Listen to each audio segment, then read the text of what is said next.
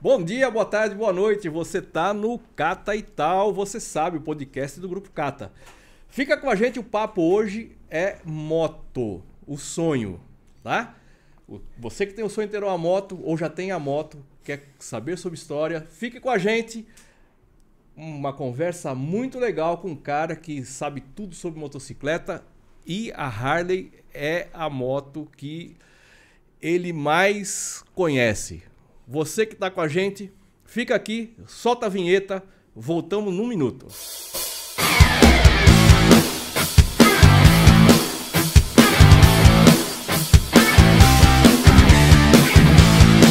Obrigado para você que está com a gente. Você sabe, é, Grupo Cata.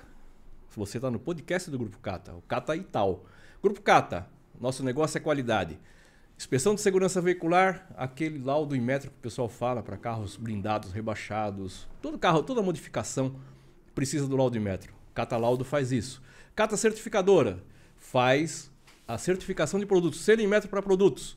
Você tem uma franquia, precisa avaliar o que está acontecendo com seus franqueados. Nós fazemos essa avaliação para você, fazemos a auditoria da franquia.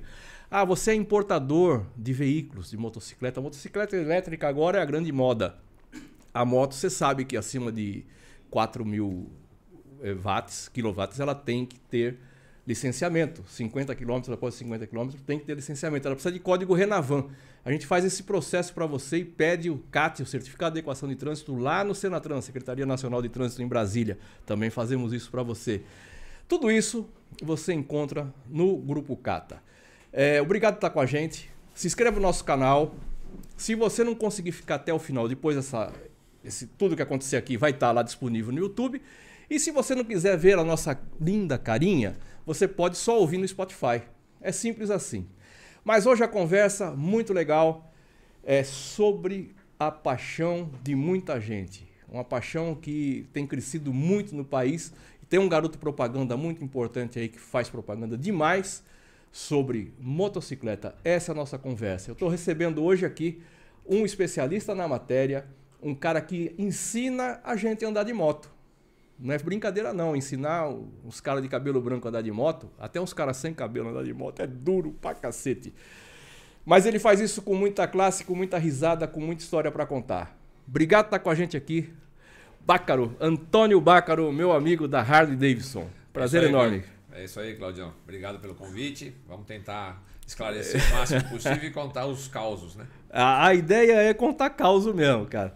É, é um prazer enorme. A gente é, sabe da tua paixão pela motocicleta, dedicação. Quanta gente você já colocou aí para andar com sucesso, né? Porque andar de moto é como andar de bicicleta com um plus, né? Um grande plus. Mais ou, menos, mais ou menos. A história é mais ou, assim. não é bem assim, né? Mas é de, de, de, de 10 km na bicicleta para 200 na motocicleta. Tem uma pequena diferença, né? É, na, na, realidade, assim, é, se você for fazer um entendimento é, um pouquinho mais técnico, é, o equilíbrio da bicicleta e o equilíbrio da moto quase não tem nada a ver. Não quer dizer se o cara não sabe andar de bicicleta que ele não vai conseguir andar de moto.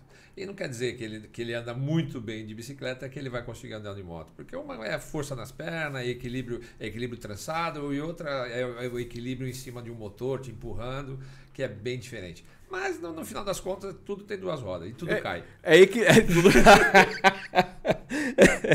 tem duas rodas e tudo cai. Esse cai, que é o. Precisa ter cuidado sempre, né? Exatamente. Mas legal, cara. É... Pácaro, é, a conversa a gente tem que começar assim. Você é o cara da motocicleta. É uma referência aí na, na, na arte de ensinar o pessoal a, a fazer bom uso da motocicleta, né?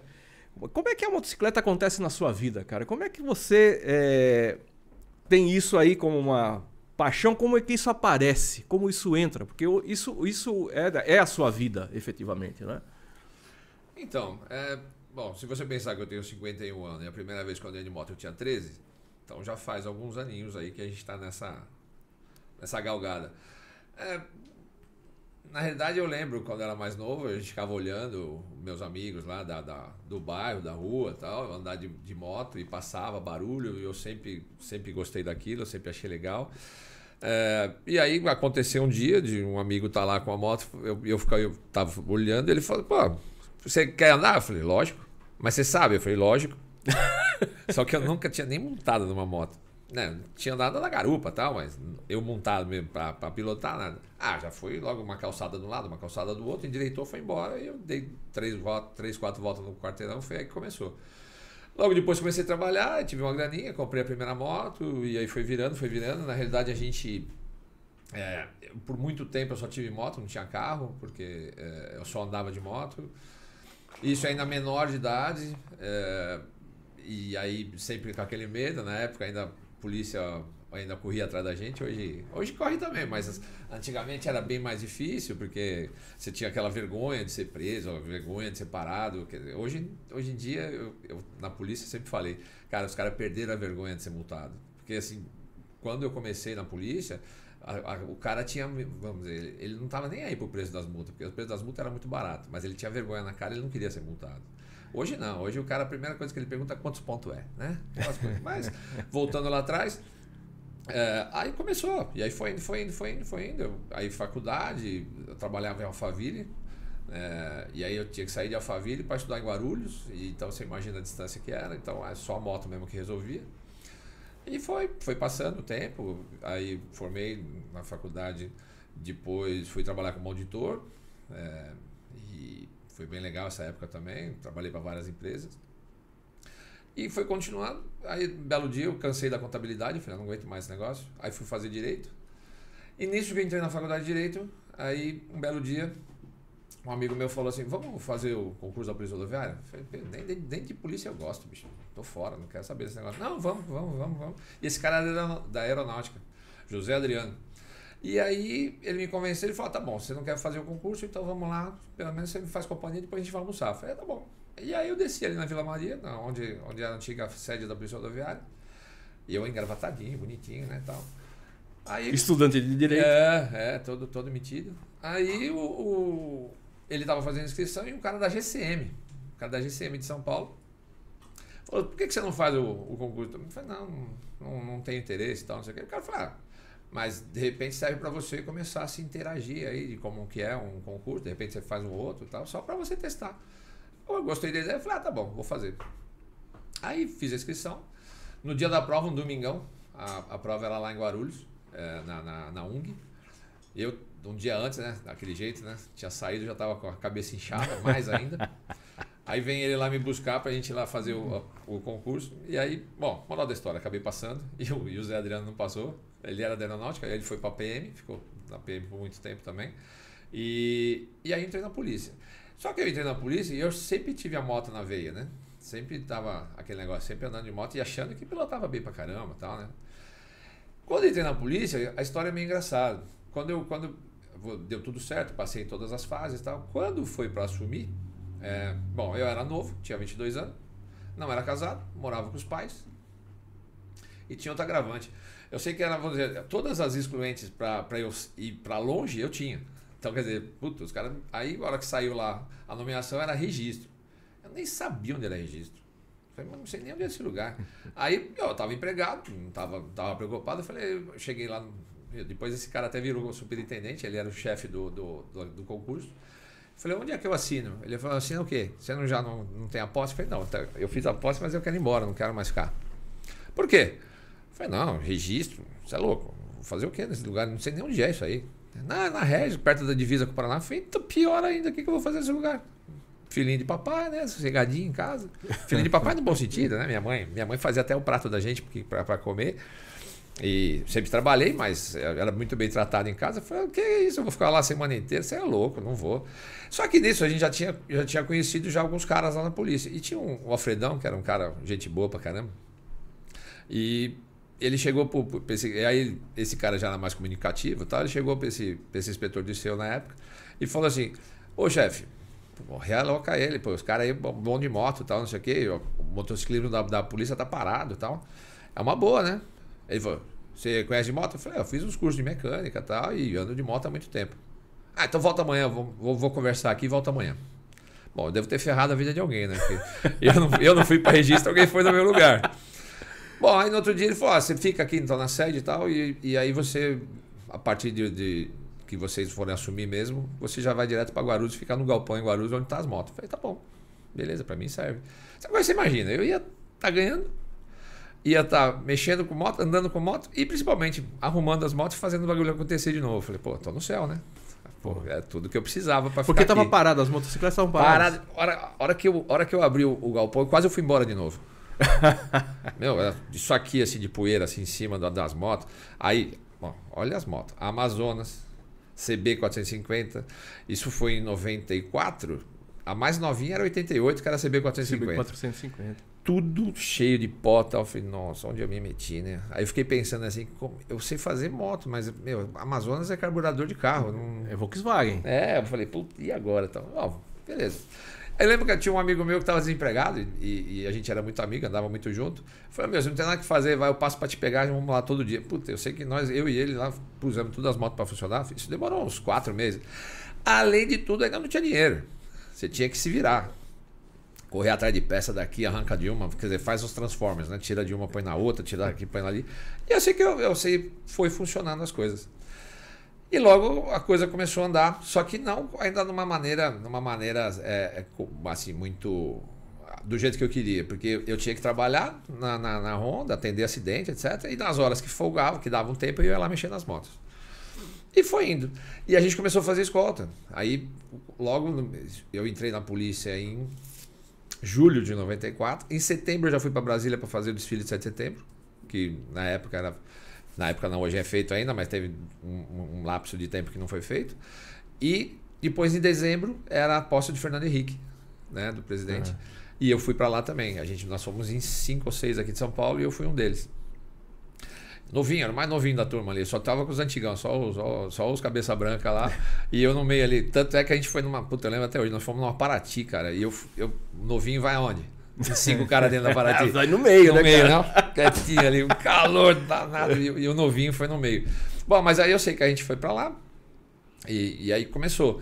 Só que aí a gente começou a fazer muito mais. Que, né, eu, aquela operação do, do BOP lá no Rio, lá, que tinha que garantir o sono do papo, eu tava. Que foi também logo, logo depois disso, acho que foi em fevereiro, março de, de 95. É, e aí comecei, a gente começou a fazer. E aí pela falta de, de, de, gente boa, de gente experiente no negócio, é, começou a sobrar sempre para os mesmos. E a gente sentia uma falta danada. Formou de... um pelotão de motocicleta do. do... É, foi surgindo. E só que a gente, a gente é, sentia a falta do profissionalismo. Porra, a gente tá fazendo de qualquer jeito. Tipo assim, juntava os 10 e aí o chefe de equipe falava, então, Vamos aí. vamos aí. E meu, vamos aí, tudo louco. Ah, saía tudo desesperado, porque não tinha técnica para fazer. Acabava acontecendo. Lógico, o trânsito era menor, era mais fácil. A gente não tinha, é, vai, o índice de, de, de, dos loucos que tem hoje. Então as coisas aconteciam melhor. Bom, mas aí foi por vários anos assim. É, eu acho que isso foi 90, 94 para 95. Em 97 para 98, é, pintou o primeiro curso para fazer a gente, é, tipo, ter um brevet, vai. Pelo menos você falar, ó, é. esse cara é diferente porque esse cara é motociclista. E o primeiro que eu fiz foi no Exército, aqui em São Paulo. E aí, beleza, passamos de boa lá. Era um curso de um dia só, que era só para certificar mesmo. Só que aí logo depois a polícia fez o próprio. Aí eu, eu fiz no Espírito Santo, que era Espírito Santo, Rio, São Paulo e Minas. Os quatro, os quatro ou Minas não tava. Acho que era Rio, São Paulo e Espírito Santo. E eu fui o primeiro colocado do, desse curso. Ah. Sendo o primeiro colocado do curso, abriu. Aí Brasília falou assim: pô, agora a gente já tem a forma. A gente já, porque os caras que eram nossos instrutores lá eram os caras mais antigos de, de moto, os caras que estavam em Brasília, que tinha mais melhor convívio lá. Feito isso, a hora que pegou, porque regionalizou, acho que foram feitos. Porque a gente foi para fazer o curso de instrutor, nós fomos em 12 ou 13. E era dois de cada estado que foi escolhido. E aí nós vamos fazer o, o, Aí foi chamado os dois melhores do curso, os dois primeiros colocados, foi chamado para fazer o curso de instrutor. Foi aí que começou o, o, a, a grande mudança, porque a partir daí aí eu vim com o nome de instrutor. Quando ah. você. Porque o nosso brevet tinha o brevet normal e tinha o brevet escrito instrutor embaixo. Esse cara era diferenciado. Diferenciado também no bom sentido, eu continuava fazendo as escolas, mas foi aí que aí quando você chega em qualquer lugar que a gente usava aquelas camisas de gola antigamente e tal, em cima do bolso aqui o brevet escrito instrutor, opa, a porta, a porta é diferente. Nesse mesmo ano eu já comecei a conversar com a BMW, porque a BMW queria, porque queria vender moto pra gente, e, e a melhor porta que tem é você trazer um cara pro seu lado. É, aí comecei, dei umas aulas para a BMW, né, esse 98, 99, quando deu meados dois. Isso, aí, aí tem a história da Harley, né? Aí vem, vem, vem a Harley na parada. Alberto Pellegrini é um cara que ele é dono do Mega Psycho, que é um. Ele faz eventos. É, e esse cara, a gente acabou se conhecendo nesse, em um dos eventos do Mega Psycho em Serra Negra. E ele, não, você precisa conhecer Paulo Luiz, você precisa conhecer Paulo Luiz, você precisa conhecer Paulo Luiz. Eu falei, mas quem é Paulo Luiz? Não, Paulo Luiz é o representante da Harley no Brasil, porque hoje a Harley é Harley Brasil, mas naquela época quem representava era o Grupo ISO. E eu tinha uma experiência de Harley muito ruim, porque a, a polícia tinha algumas Harleys ainda e uma delas estava lá comigo, lá, uma 78. E eu, a gente reformou, deu um jeito, fez, pode funcionar. Na primeira volta no quarteirão que fui andar, eu falei, mas como que os caras andam nisso? Não é possível, mano. Você, você sentava em cima do guidão, aquela coisa louca. Nossa, eu não conseguia controlar a moto, a moto queria sair da mão. Eu falei, meu Deus do céu, pelo amor de Deus, qual é esse negócio? Isso é museu. Deixa no museu, não é, não é pra, não é pra andar, andar. Não é pra andar. Beleza. E ficou lá. E aí, não, você precisa conhecer, você precisa conhecer. Um dia a gente tava no salão das duas rodas, no AMB. E eu fui, eu, eu tava fardado. Fardado não, uniformizado, porque a polícia rodoviária não é, não é militar, é, é civil uniformizada. Aí eu tava passando em frente ao stand da Harley. Quem tava na porta do stand da Harley? Paulo Luiz e Alberto Pellegrini. Ah, ele me catou pelo braço. Não, é você, você, vem cá, vem cá, vamos conversar. Pá, pô, eu quero te apresentar, tal, não sei o quê. Eu conheci Paulo Luiz, simpático pra caramba, grandão. É, ah, vamos tomar um café, vamos tomar um café. E aí ele falou pra mim, ó, tô, tô com um problema que eu preciso que você me ajude. Eu falei, o que que é? Ah, ele me explicou que existe, existe um grupo de, de, de proprietários de Harley, chama HOG, H-O-G. E esses caras, ele, ele duas vezes por ano, ele fazia uns passeios de, de chama, chama ROG. É, então o cara sai na quinta-feira, roda quinta e fica sexta, sábado, tudo festa tal, e volta no domingo, vai. Ou, ou começa no sábado, volta na terça. Era, era mais ou menos assim. E ele falou, cara, tá muita zona.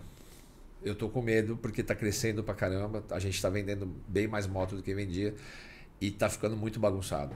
Eu preciso que você me ajude. Aí eu falei para ele, assim, fui bem sincero, assim, eu fui até sincero demais. Eu tenho um problema sério de sincerismo, né? Eu falei, meu. Sincericídio. É, meu, eu tenho uma merda numa moto sua lá, cara, que eu não aguento andar nisso aí. Desculpa.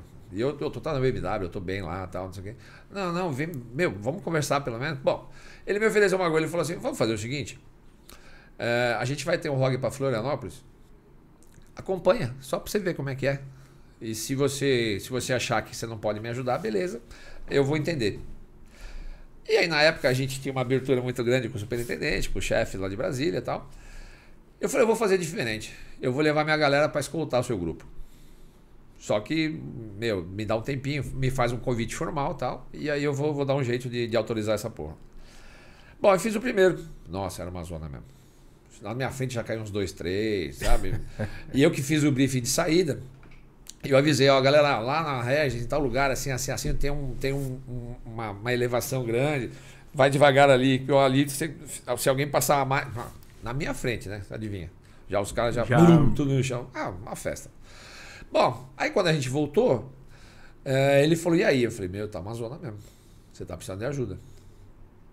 Porque o risco está muito alto. É, não, assim, e os caras se embolavam. Tudo. Não, não, meu, não morre. É igual os motoboy aqui, não morre um monte. Todo mundo acha, ah, morre muito motoboy. Não morre nada, perto das merdas que os caras falam, mas não morre ninguém. não, o índice é baixíssimo. É, perto da loucura. Não, perto do que os caras fazem. Eu falo, cara, o cara andar 80, 90 por hora no corredor não é normal. O cara, um cara desse não é normal. Mas aí voltando. A gente começou a conversar, ele falou assim, meu, eu precisava de você e tal. Ele falou, cara, mas assim, o seu cliente é muito complicado, cara. O seu cliente, assim, está acostumado a mandar em todo mundo.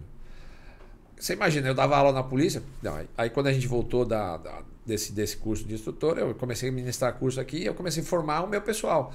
Então, meu pessoal era formado por mim que a gente ia fazer escolta. Então, fazia escolta de, de, de, tudo que você pensasse. Desde obra de arte até presidente, autoridade que vem de fora. Tudo que aparecia era a gente time de futebol que passava na Dutra, tudo era a gente que fazia. Aí, é, quando a gente começou a, a, conversar, eu falei, cara, você está acostumado o seu público-alvo?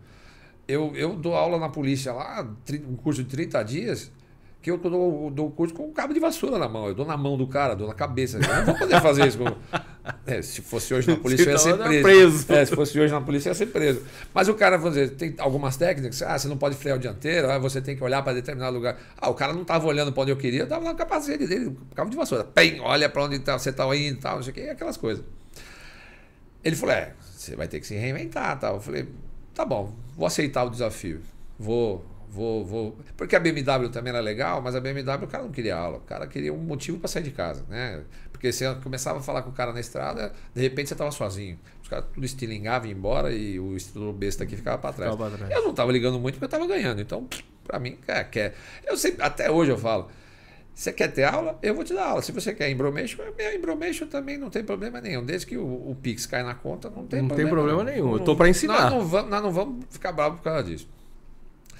Mas aí eu sei que aí eu virei para ele e falei, vamos fazer o seguinte, é, porque aí, aí entra naquela, aí entra no papo, né? E aí, quanto vai ganhar? Quanto quer isso? Quanto quer aquilo? Eu falei, ah, vamos fazer o seguinte, como eu não sei se vai dar certo, eu vou, eu vou fazer de graça. Porque eu não quero me comprometer com uma coisa e depois eu ter que ouvir que, pô, uma merda isso aí. Falei, vou, deixa eu fazer um tempo. E aí o que, que eu me comprometi com ele? Três sábados por mês e um de folga. Né? Então eu dava aula para ele três sábados por mês em cada lugar, Goiânia, Rio, Paraná, Curitiba, Porto Alegre, aí São Paulo tinha quatro lojas, eu rodava São Paulo. E aí, né, onde eu tinha uma agenda e naquela agenda a gente ia cumprindo. Só que aí eu aprendi. Só que aí eu, eu, acho, eu acho que deu certo, porque eu baixei, eu baixei o ímpeto do, do, do, do instrutor casca grossa e entrou gente boa. E começou a dar certo. E aí eu fui para. A gente começou, e depois de seis meses, Aí eu pedi para falar com ele, né? Liguei para a secretária e falei, ó, fala pro Paulinho que eu tô indo aí tal pra gente conversar. Falei, bom.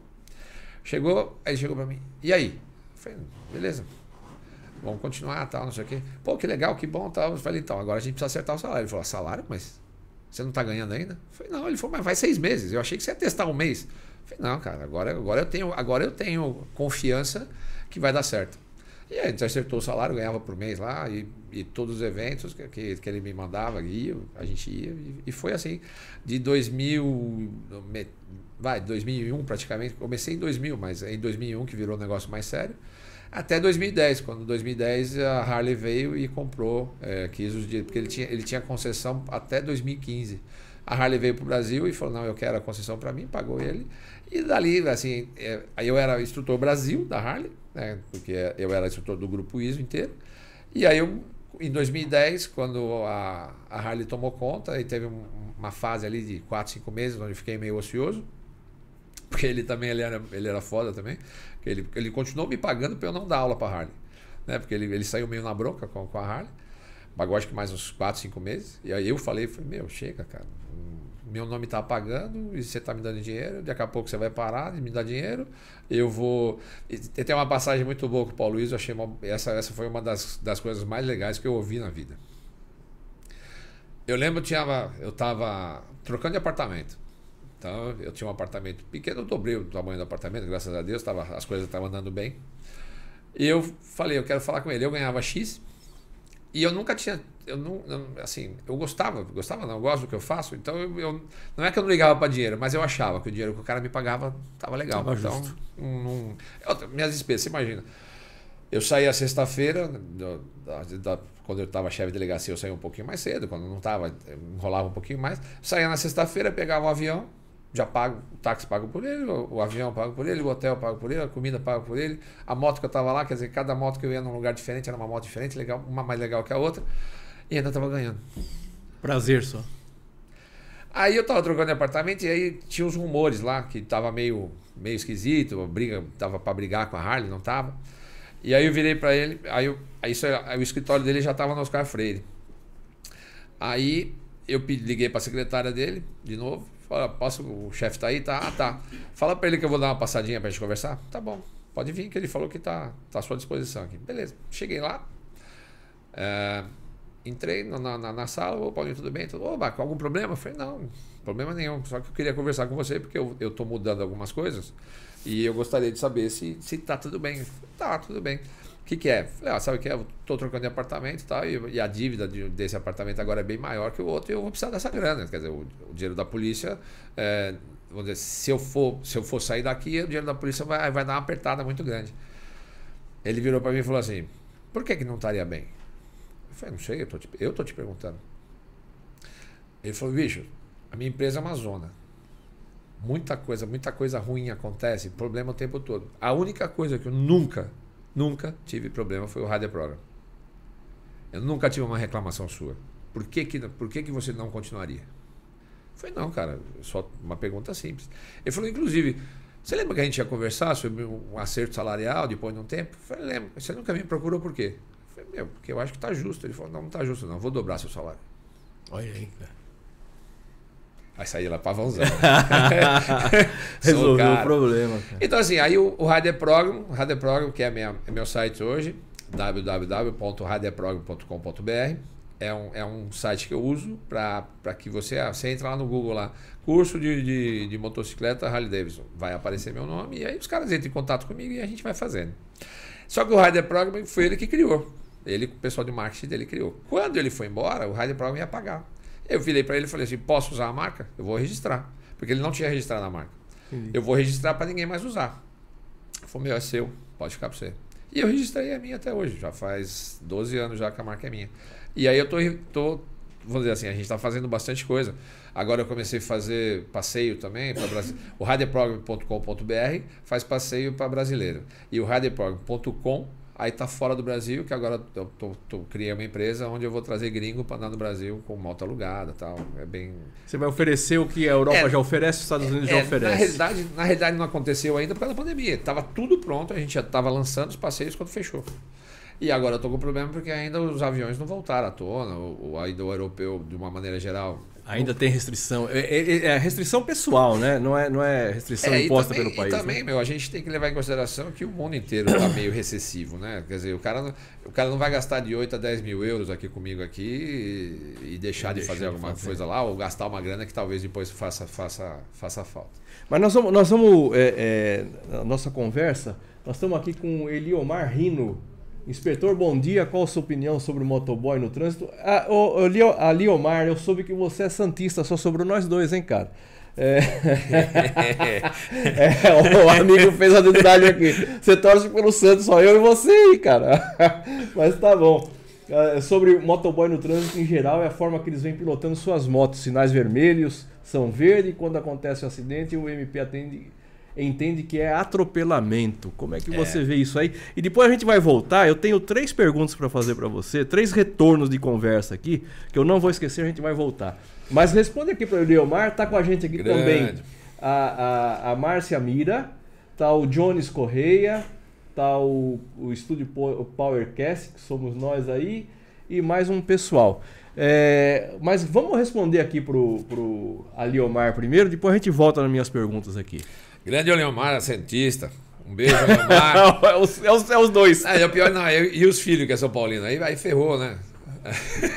Aí é complicado. Nem, os filhos acompanhou. É. Grande Thiago, Felipe, tudo gente boa. Pessoal de Bauru, que tem, também tem uma, uma pousada legal lá em, lá em Ubatuba. A gente acabou se conhecendo por lá, fazendo uma amizade bem legal. De vez em quando eu ligo para ele, toma umas cachaças a mais, aí eu ligo para ele duas horas da manhã no vídeo e ele atende. Não sei porquê, né? Mas Vamos lá. Bom, motoboy no trânsito, cara, pra mim é, é, aí tem que começar a contar uma historinha que, que eu, eu levo isso em consideração e, e é, eu acho que tem tudo a ver. Eu lembro quando eu comecei a trabalhar, tinha, sei lá, uns 14 anos, de office boy lá, lá no, comecei na Paulista, depois fui pro centro. E eu lembro uma greve de ônibus.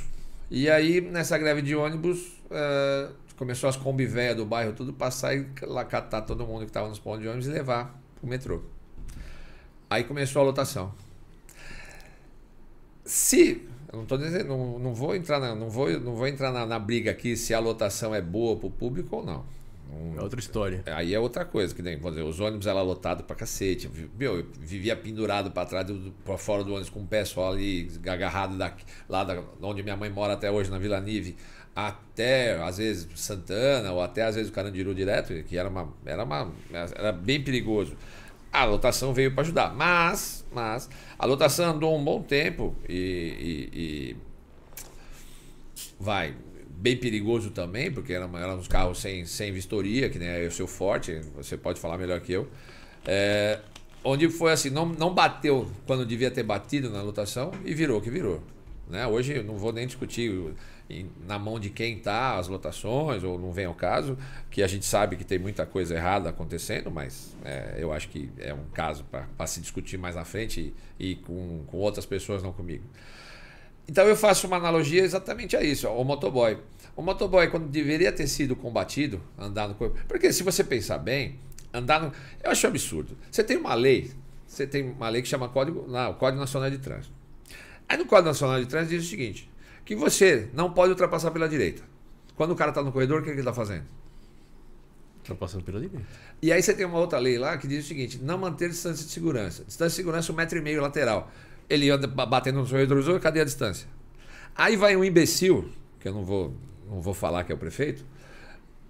O cara vai lá e faz uma faixa azul na 23 de maio. Cara, onde está o Ministério Público para isso? Não pode, porra. Se não pode. Se você está infringindo uma norma, que você está ultrapassando pela direita, e se você está infringindo outra norma, não mantendo distância de segurança, como que você normatiza o negócio? Aí onde eu vou cair, de novo. Aí onde eu, onde, onde eu acho que tem a ver com o negócio da lotação, o que eu falei. Quando o motoboy eu acho que o motoboy é uma coisa muito boa, tá? Eu, eu imagino que nessa pandemia, sem o motoboy, acho que teria parado todo mundo. É, mas se, se, se, é, se é errado, se é errado andar lá, acho que não pode andar. É, é aquele tipo de coisa assim, finge que finge que você está me pagando, eu finge que estou trabalhando e está tudo certo. Agora, assim, o maior problema no motoboy, primeiro, punibilidade. O cara que, vamos dizer assim, andar 80 por hora no corredor, tem que tomar a carteira dele. Ah, tá bom, quer normatizar, que eu acho que hoje tem que normatizar? Hoje ainda é proibido andar no corredor. É que ninguém sabe disso. Hoje ainda é proibido. Que nem eu, eu lembro uma vez eu estava trabalhando na. Essa você vai gostar. Estava trabalhando na Dutra e eu estava lá no, no, pelotão de moto. E eu estava sem, sem, sem a roupa da polícia. E estava conversando com um amigo meu lá, Araújo, que trabalhava lá, a gente trabalhava junto, tava os dois. E aí tinha a garagem dos carros da polícia e tinha a garagem dos, dos carros de, dos, visitantes. Entra uma motinha, já entra milhão. Pátio da polícia. Já, bom, já vai lá e para logo numa vaga do, onde, onde os carros paravam a, os nossos carros. E eu tava de braços cruzados, fiquei olhando para ele, né?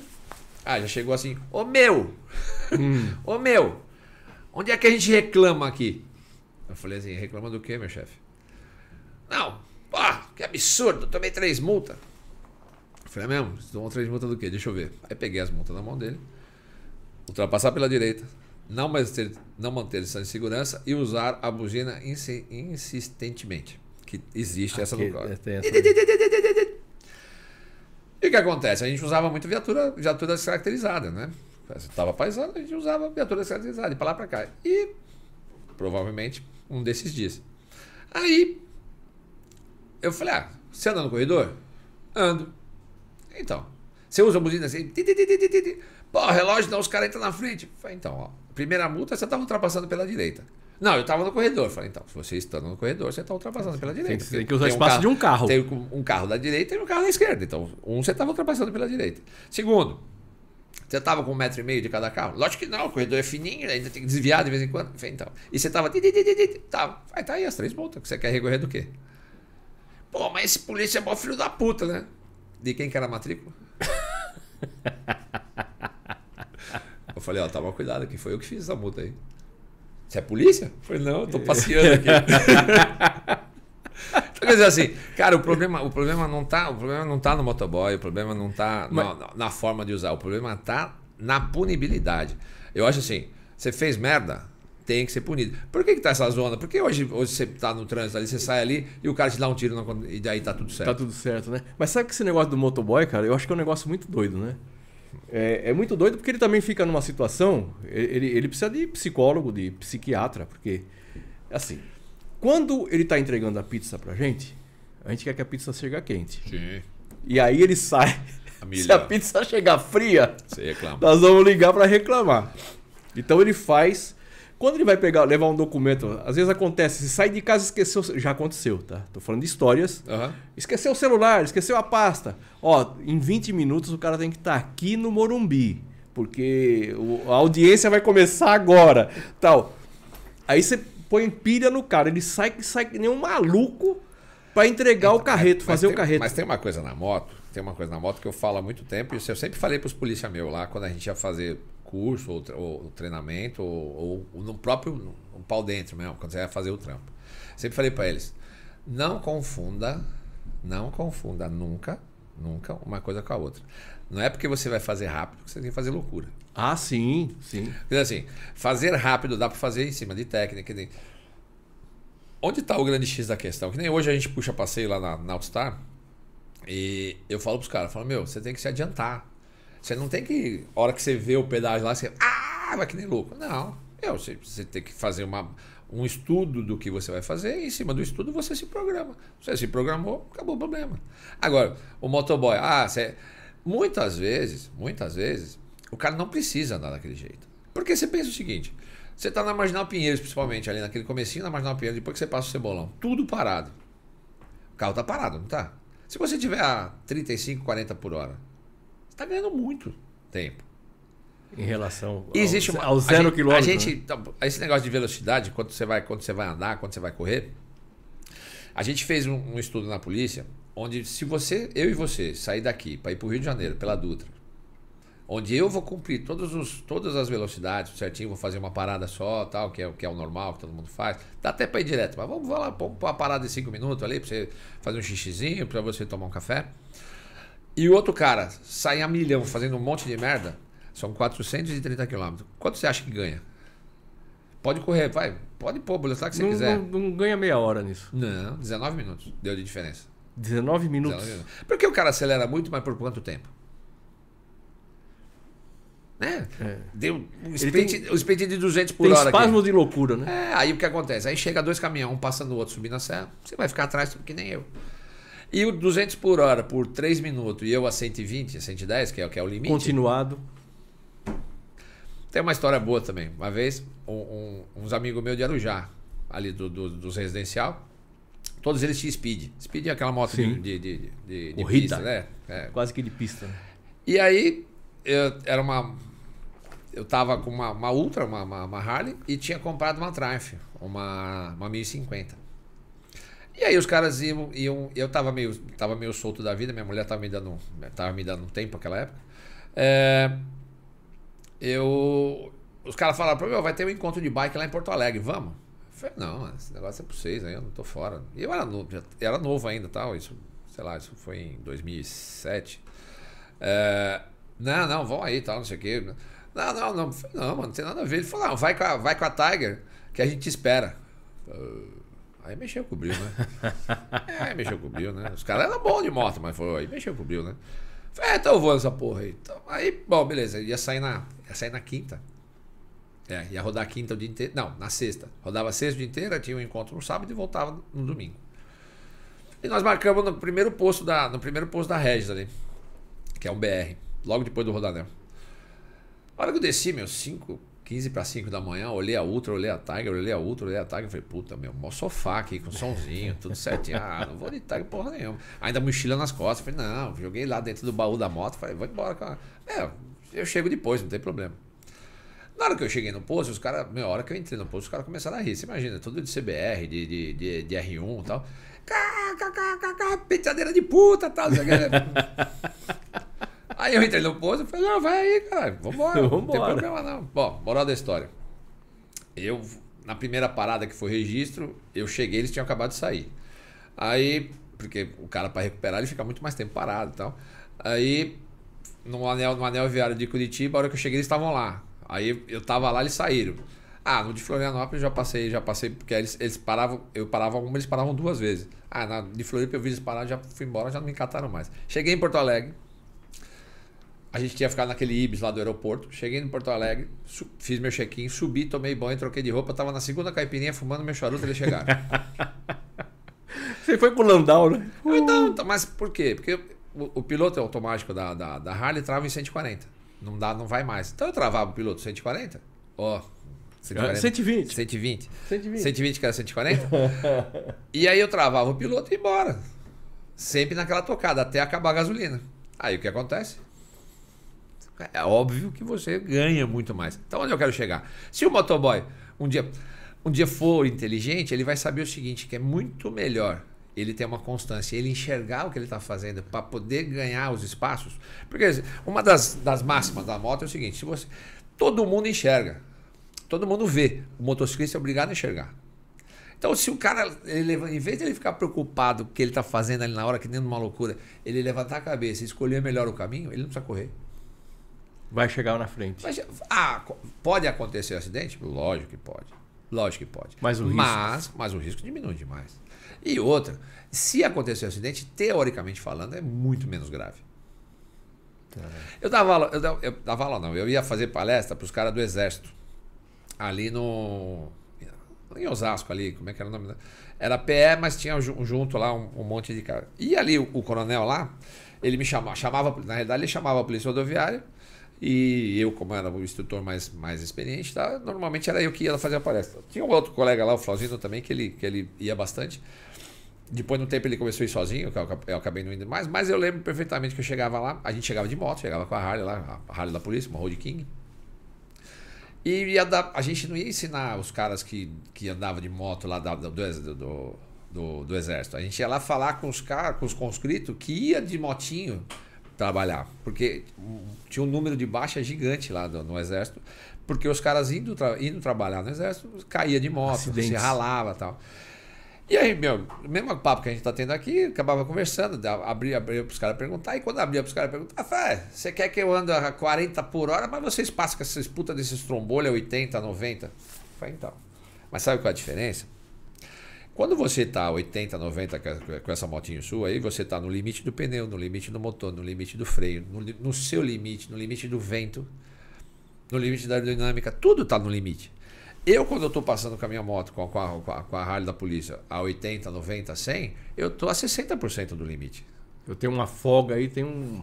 Muito freio, muito motor, muita aerodinâmica, muito pneu, para-brisa na frente, experiência. E aí vai.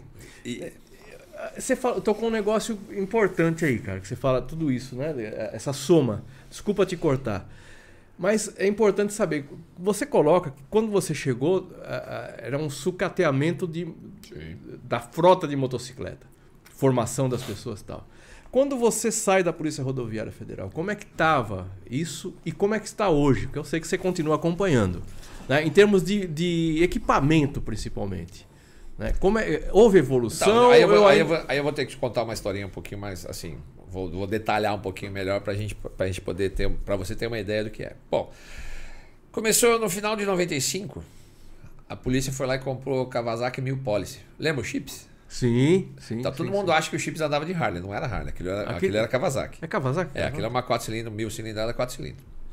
A polícia foi e comprou isso por eu acho que quem comprou. do filme. Então, eu acho que quem comprou na época tirou como referência e falou, pô. Que que é Passava é a tarde assistindo. O que, que é essa porra? Aí foi lá e comprou essas Kawasaki. Aí começou, não, não começou uma, uma revolução, porque é, comprou a moto, mas não comprou mais nada, né? Esqueceram que tem que pôr pneu, esqueceram que tem que, tem que ter manutenção, esqueceram um monte de coisa. Mas tudo bem, mas já tinha melhorado bastante, né? Você imagina, você está saindo de um Amazonas, você está saindo de uma CB450. Amazonas tá feita na penha, né? Puta, meu. Ah, você sabe que a Amazonas era um negócio louco. Ah, a gente teve um negócio chamado Caena no meio do, do meio do caminho. Caena era a irmã mais nova da Amazonas, já era bonitona, a gente fazia, a, fazia pinta. Ca... Assim. Caene? É. É de um amigo fabricante aqui.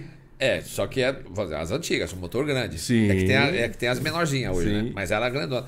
Era do, do pai do Marcelo Negrão, o, o, um dos sócios da Eu lembro que eu encontrei com ele lá algumas vezes. Porque assim, a gente tinha que levar a moto. Você imagina, quebra alguma coisa na moto, tanto na Amazonas quanto na Guedes, não adianta ir lá comprar a peça. Dá pra você entender que você não, não adiantava. Não, você tinha que levar porque o cara pegar a peça quebrada, ia pro torno e fazia outra. Porque cada moto tinha um pedaço diferente. Assim, eu nunca entendi o negócio daqui. Ah, ó, tem um extensor não sei o quê. Ah, tá bom, traz a moto aqui. Fala, meu, mas você não tem essa peça, eu troco aqui. Não, não, melhor você trazer aqui. Porque se você pegasse uma outra, tinha diferenças gigantes, às vezes, de um centímetro. Você fala, mas não é a mesma peça. Não, é a mesma peça, mas de outra moto. Então, bom, mas aí quando, quando comprou a. Quando comprou a Kawasaki, aí a gente teve um salto de, um salto bom de, de, de qualidade. qualidade. Porque era quatro cilindros, tudo bem que era quatro carburador, e aí a, as motos não eram feitas para o Brasil, né? Então aqui no Brasil muito quente. Você tinha no final do, do, do, do cabeçote, é, o que tampava o, o, a, o comando era um, uma espécie de vulcanizado. Era uma borracha muito, muito dura. Só que, meu, temperatura, a gente. Você, anda, você imagina, tem, tem hora que você vai fazer uma escolta que você anda meio por hora na frente do cara e tal. E aí aquele negócio derretia, vazava óleo. Nossa, minhas, minha mãe adorava, né? Porque chegava em casa com aquela. A, a, a, calça nossa era aquela caque, assim. Chegava em casa cheio de óleo e tal. Minha mãe falava, não é possível. Você é mecânico? Eu falei, também. também. Né? Aí, cara, eu, eu, um, um, cara lá na polícia era até um pouco, um pouco injustiçado. Até por mim também, a gente brigou várias vezes. Joaquim. A gente falava assim, que ele falava assim: qual é o seu nome? Jô. Aqui. é igual ao 007. E ele inventou lá, ele, ele, ele foi na, na, na retífica lá e fez esse, esse terminalzinho de alumínio. Foi onde melhorou bastante. Mas aí o que acontece? Melhorou aí.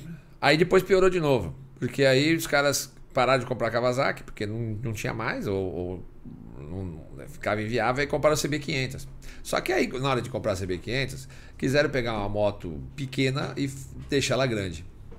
E a gente teve alguma, alguns fatos bem, bem ruins. Tanto é que aqui em São Paulo a gente modifiquei todas essas motos, porque eles meteram um mata-cachorro de 1,2m de largura, assim. E as malas traseiras, e rádio na frente, para-brisa. A moto ficou um Frankenstein. E o que acontece? Você ia fazer uma curvinha qualquer, ela pegava o mata-cachorro no chão. E, e, teve alguns, alguns acidentes. É, é, um até, uma menina foi fatal, foi, bateu e foi parar embaixo do caminhão. Acho que no, no Piauí, se não me engano era mais gente boa pra caramba. E eu tinha participado do curso de formação dela. Eu era, eu era um dos instrutores lá. Instrutor não, eu tava lá fazendo um curso e ela tava lá tendo aula.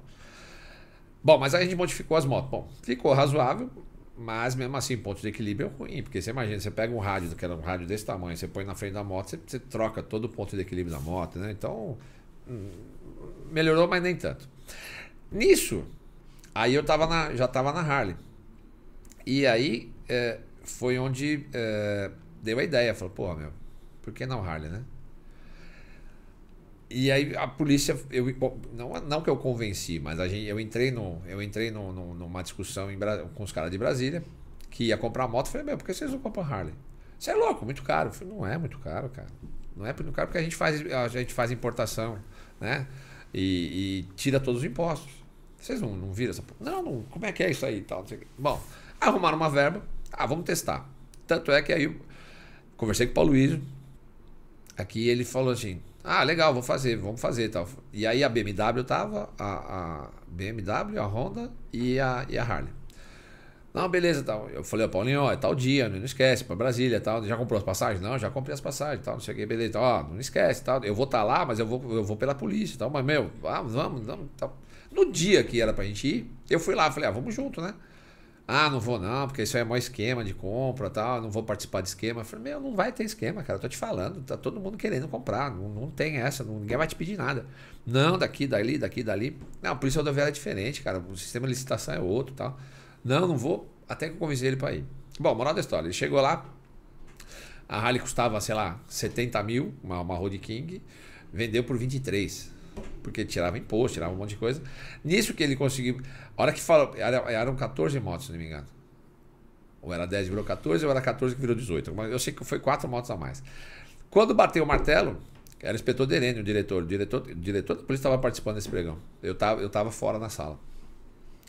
É, quando fechou, bateu o martelo, ele falou assim: aí o inspetor Derene falou: agora você vai me dar desconto. Você é louco, já, já ganhei. Eu falei: não, se você não me der desconto, porque eu não, eu não, quero, eu não quero pagar menos, eu quero usar melhor esse dinheiro. Eu vou comprar mais moto. Ah, você vai comprar mais? Então peraí. Aí ligou, acho que deve ter ligado para os Estados Unidos, sei lá. O cara deve ter dado um ajuste lá e eu lembro que comprou quatro motos a mais. Foi onde começou. E aí até deu um rolo lá em Brasília. Tava um amigo meu aqui, Marcelo Peixoto, estava lá, lá em Brasília montando as motos. Marcelo Peixoto e o Pimenta, que tem uma, uma loja de moto hoje ali na, na Zona Norte. É, eles estavam montando as motos lá. Aí a reportagem lá foi lá em cima, lá, que eram as motos do Lula, tal, que o Lula compra moto de luxo para a Polícia Rodoviária tal. E era, mais, era mais barato que moto nacional. Quer dizer, a polícia pagou mais barato nas rallies do que na CB500. Só para você entender como era, como, como, como a imprensa, desde, a, dizer, desde sempre, foi maldosa tal, com, com, esse tipo de coisa. Então, assim, aí a gente comprou, começou ali. No que começou? Foi em 2004. Em 2007, a gente tinha um Pan-Americano do Rio E a polícia rodoviária, porque o exército estava meio sucateado. Na verdade, assim, é, desde, o, desde o, do, de antes do Fernando Henrique, aí os oito anos do Fernando Henrique, os anos do Lula, tudo, os caras só sucatearam a polícia. De uma maneira muito, muito ruim, muito ruim. Assim, é, a, o Fernando Henrique principalmente, cara, para mim todo mundo enaltece ele, mas para mim foi o pior presidente em relação à, à, segurança pública. Nada. Meu, andava de veraneio com pneu liso. O pneu da veraneira é mais liso que isso aqui. Eu tive vezes de eu estar tá multando o cara, o cara falou, seu guarda, mas e o pneu da viatura? Eu falei, puxa seu talão e faz a multa. mas, meu. Pô, não tem, outra, não tem outra resposta para dar, né? Cara, eu, eu, lembro, a gente tinha uma cara. C10, cara. Acho que 71, 72 o câmbio em cima, a hora que você para, você bam, jogava segunda, terceira, Aí, uh, parou. Aí tinha que puxar o freio de mão do carro, desligar o carro. Ia lá, trambulador. Tr abriu, soltava o trambulador. Soltava o trambulador. Já tinha alavanca pro trambulador. Meu, e. Puta merda. Você imaginar, isso foi tudo na época do Fernando Henrique. Fernando Henrique foi, pra mim, pras polícias, foi o pior que tem. Meu, ganhava muito mal. Ganhava, nossa, uma mirreca, cara. Era impressionante. Eu ganhava meio salário do, do soldado da PM de São Paulo. Dá pra você entender? Meio salário do PM de São Paulo. Não que o PM ganhe bem, nada disso, mas a gente ganhava metade dele. Mas tava bem. Bem. Não, totalmente. A polícia ia acabar. Na verdade, meu, ao meu concurso, a polícia ia acabar. Você imagina, tinha um cara por plantão para cuidar da, dali desde a saída da marginal até Taubaté. Um, um cara, uma viatura. E aí tinha um, um posto que funcionava, acho que era, se não me engano, no posto de São José tinha mais um cara e tinha um chefe de equipe. Ou seja, três pessoas para cuidar de, desse monte de quilômetro. E dando aquele monte de porrada só eu daqui a pouco eu volto nas motos, mas eu, eu, eu cheguei a atender, eu cheguei a atender num plantão de 12 horas, 18 acidentes. 18. Tudo sem vítima, tá? Porque quando, quando eu era com vítima, sempre tinha hospital, DP, aí, aí enrolava, não dava pra ser. Mas eu cheguei a atender 18 com vítima. E outro dia eu tava, eu tava discutindo com um cara, o cara falou assim: Ah, mas o cidadão brasileiro tá dirigindo muito melhor. Eu falei: Tá nada, tá o rabo. Tá dirigindo muito pior. Porque era, o trânsito nosso era para estar tá muito melhor. O que melhorou demais foi a tecnologia dos carros. Estou falando de 18 acidentes com Brasília, com Opala Velho, com Kombi. Que é para matar. Não, meu, C10 Lona Velha, caminhão velho. Isso aí tudo, velho. Meu, isso aí bate. Você imagina, o trânsito parava lá na frente, lá o cara falava, ah, fudeu. A hora que ele freava, pisava no freio, uma roda freava, né? Aquelas, aquelas coisas. Então, então, assim, cara, era, era, era uma desgraceira. Hoje você com, com 30, 40 metros, você para um carro. Bom, mas aí voltando lá, 2004, aí em 2007 a gente ia ter o Pan-Americano. Começou, a gente definiu que ia ser a gente que ia fazer as escoltas em dois, finalzinho, meio de 2005. Meio de 2005, aí começou aquela correria, vai comprar, não vai comprar, porque nós vamos comprar, não vai Meu, foi a maior, maior venda da Harley na história junto. Nunca ninguém comprou 350 motos. Nós compramos 350 Road King. E elas, elas chegaram para nós, 2007. Só que nisso, eu já, eu já instrutor da polícia aqui, e eu que. Não que eu intermediei, mas eu, eu participei bem forte, porque o Luiz Silva, que era, era o representante da, da América Latina lá no, na, na Harley, era brasileiro. Ele era do Exército, e aí foi saiu do Exército e foi trabalhar na Harley e foi trabalhar nos Estados Unidos. E com esse cara eu batia bem com ele. E aí, isso tudo, o Paulo Iso junto, então, Paulo a Harley junto, tal, não sei o quê, aquela briga, tal, não sei o quê. É, a gente acertou a compra. Conseguiu acertar. A compra internacional veio tudo de navio tal. Não passou nada pelo Brasil. Muito barato. Na época foi 22 mil, 23 mil as motos. Era muito barato. Perto do preço que era aqui no Brasil, era muito barato. E nisso eles disponibilizaram duas vagas para instrutor. Para fazer o curso de instrutor na Universidade da Harley, lá, lá em Michigan. Tá. E os caras falaram assim, ó, vai dois, desde que um seja o Bácaro. Os caras falaram, não tem problema de Bácaro. Aí escolhe um, escolhe outro, aí puta, ninguém tinha disponibilidade daqui, dali. Bom, aí foi eu e um outro cara do Paraná. E chegou lá nos Estados Unidos. É, nós chegamos, os caras tinham, vamos dizer assim, o, o, quem é que vai fazer o curso de instrutor? Então você, você vai fazer curso primeiro de operador. Então você faz os cursos de operador e dentro da, vamos dizer, de cada, de cada local que eles fizeram o curso, porque era, na realidade era um curso itinerante. Era um caminhãozão que tinha lá toda uma oficina dentro, mais as motos e tal, e eles iam nos estados para fazer.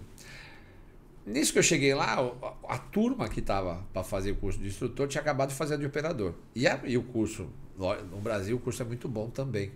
Né? A gente fazia um curso bem puxado e tal, mas nada parecido com o dos caras. Os caras são dementes, né? E você imagina, eu cheguei lá, os caras estavam há 20 dias treinando, e eu cheguei faltando três dias para uma avaliação para ver se eu podia continuar ou não.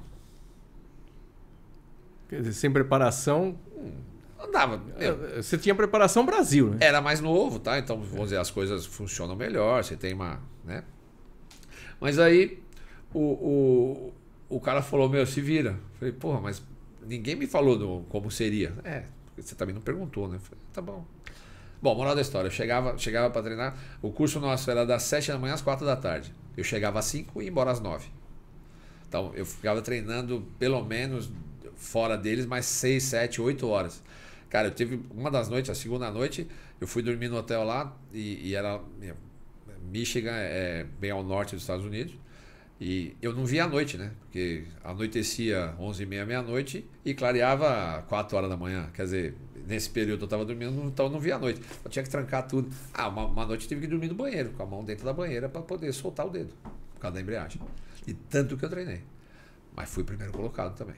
Tirou o primeiro lugar lá. Ganhei, ganhei dos americanos também. Olha que legal. É. Esse, esse brevet é, é difícil esse de é bom. ter. Ah, esse, esse, esse, é, esse, é bom. esse é bem legal. Tá com a gente aqui, ó, é a Gisele Brochado.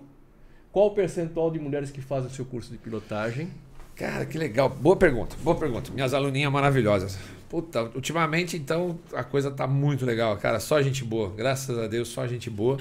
E hoje a porcentagem do meu curso no particular, então, o que, que eu vou explicar o que é particular? Tudo é particular, mas tem um curso que eu faço no último sábado do mês, que foi por acaso foi nesse passado, que é vinculado ao Outstar. Então, a Outstar faz toda a propaganda do curso, é, é, reúne os alunos tal, e aí eu chego lá no, no, no sábado de manhã, re, reúno todo mundo e vamos para Guarulhos, lá onde eu, onde eu dou aula. Quero agradecer aqui muito ao Marcelo. O Marcelo é o cara que me cede o espaço. Gente boníssima, gente boníssima. É, e aí eu levo aquela para esse curso específico, vamos dizer, se você pôr 20 homens, é, dos, das 20 pessoas, três, às vezes duas é mulher. Mas, em contrapartida, em contrapartida, no particular, que eu acho. Eu não sei se a mulher tem um pouquinho mais de receio de estar de, de estar no grupo, ou. Vergonha não é, porque hoje não é vergonha nenhuma você ir aprender a fazer alguma coisa. Mas eu não, é, não sei se quer um pouquinho mais de, de. que seja uma coisa mais específica e mais direta. Mas hoje 80% dos meus alunos é mulher. 80%? No, é, 80%? É, mulherada tá mandando forte aí. Os últimos meus, os últimos, ah, vai, vou, vou, vou pôr dos 10 últimos, 7 foi mulher.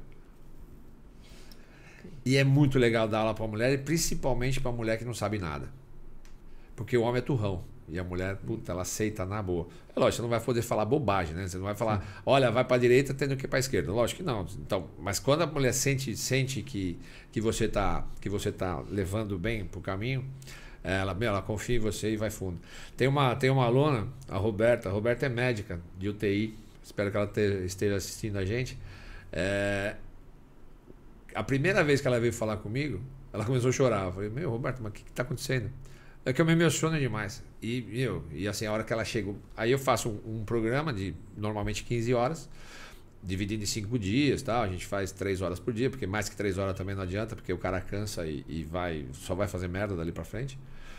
E aí quando a gente. E última aula, vou dizer, a pessoa vai, vai, vai lá de Uber, alguma coisa, e a gente pega a moto e faz um pedaço de Dutra, faz, faz marginal, e aí a pessoa chega na casa. Chegou na casa e começou a chorar. Falei, Roberto, mas era pra você estar tá feliz. Ela, mas eu tô feliz. quero ver o dia que você, eu quero ver o dia que você vai estar tá triste, então. Mas é muito legal. Com a gente também o, Fábio Rovedo de Mello. Obrigado, Fábio. É, Geraldo Ribeiro. Geraldinho. Ele está tá dizendo aqui que está se comprometendo que amanhã ele recomeça as aulas. Amanhã mesmo. É, Grande Geraldinho. É isso aí. A, a Mira dizendo que fez o curso que o top é 10, depois de 40 anos sem nunca ter andado nem, nem de garupa. É, Marcinha. E, e, saiu pilotando, né? Sim. Tem um cara aqui, ó, o cara, desculpa, o cara é, é cata e tal, a gente é, é, falando com você aqui, a gente falou, o cara bom, um cara amigo, o Paulo Cirilo. Grande Paulão. É, Mora no meu prédio. Aqui, é, falando aqui para você contar as histórias da Dutra, né? Que você é o irmãozão que tá sempre com ele aí, fera. E que ele está dizendo aqui que você tem umas ações sociais também, que a gente vai falar disso daqui a pouco também. Eu tenho três aqui, já vai mais o quarto assunto aqui, ações sociais, que a gente vai é, tratar desse. Muito legal, o, o Cirilo, pelo, pela dica aqui. Quero saber desse cara. Além de dar tiro, ele também. De vez em quando a gente ajuda. Ajuda, a gente ajuda, ajuda algumas pessoas. O Davi Rino, 765 aqui, sensacional, dizendo. Davizinho. Davi, amigo. Tiago Montiani, abraço da galera de Serra Negra. Vulgo careca. De Serra Negra. Ah, o Ismael Moisés com a gente aqui, obrigado. O Ismael Moisés teve um tempo que trabalha, era Rocan. Lembra? É, precisa ser fera para atirar muito, andando. Muito. eu tenho, eu tenho a boiada, eu sou canhoto, né? Então eu preciso soltar o acelerador para atirar, então fica mais fácil. Fica mais fácil. Ricardo Abiléu, irmãozão nosso, esse aqui anda com as motos. Legal. Esse aqui é, é, Harley, essa coisa toda, a gente fala que vaza um pouco o óleo, mas é legal. É... Isso é preconceito, hein? é preconceito. Mas então, cara. É, aí no final. Peraí, peraí, deixa eu só fazer uma. uma... Faça. Só para explicar esse negócio da Harley, que a Harley pinga óleo. Cara, você sabe por quê? Você sabe por que veio essa fama da Harley pinga óleo? É, é. Antigamente, antigamente a, as Harleys eram corrente. Hoje é correia. Sim. Então, assim, Existem três sistemas de, de transmissão para uma moto: correia, corrente e cardan. Então, o cardan esquece, não, não dá problema nunca mesmo. Ou melhor, quando dá também estoura tudo, que dentro das BMW estoura tudo, porque tem, tem uma falha lá que entra uma água. Bom, mas isso aí não vem ao caso. A correia, que é da Harley, teoricamente falando, seria seria o melhor dispositivo porque dura 120, 130 mil quilômetros, não faz barulho, não precisa de manutenção, então teoricamente seria o melhor o melhor. E tem as correntes.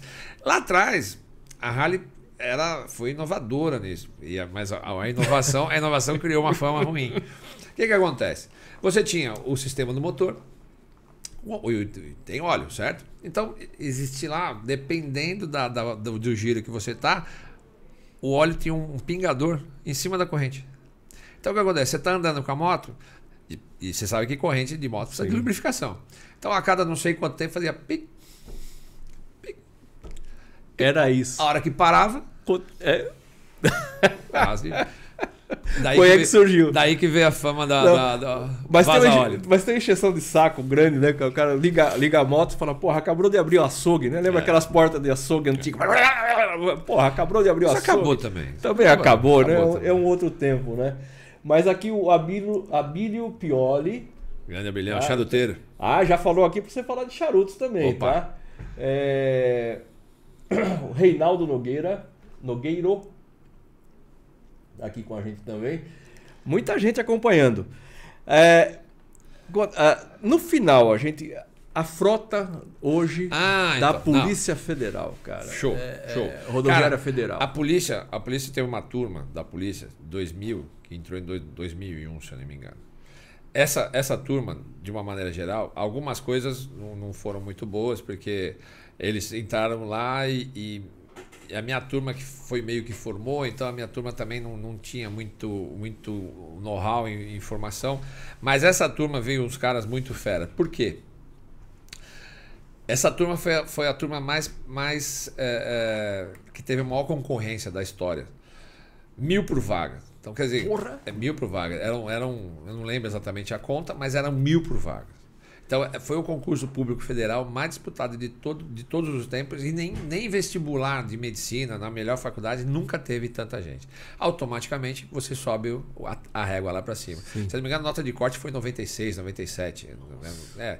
E as provas da polícia eram um negócio muito louco, você não podia chutar. Porque para cada errada tirava uma certa. Então, você imagina, você tinha que saber. Tinha que saber mesmo. Bom, mas aí, moral disso, essa, essa turma entrou uns caras muito fera. E esses caras, de uma maneira geral, eles modernizaram a polícia.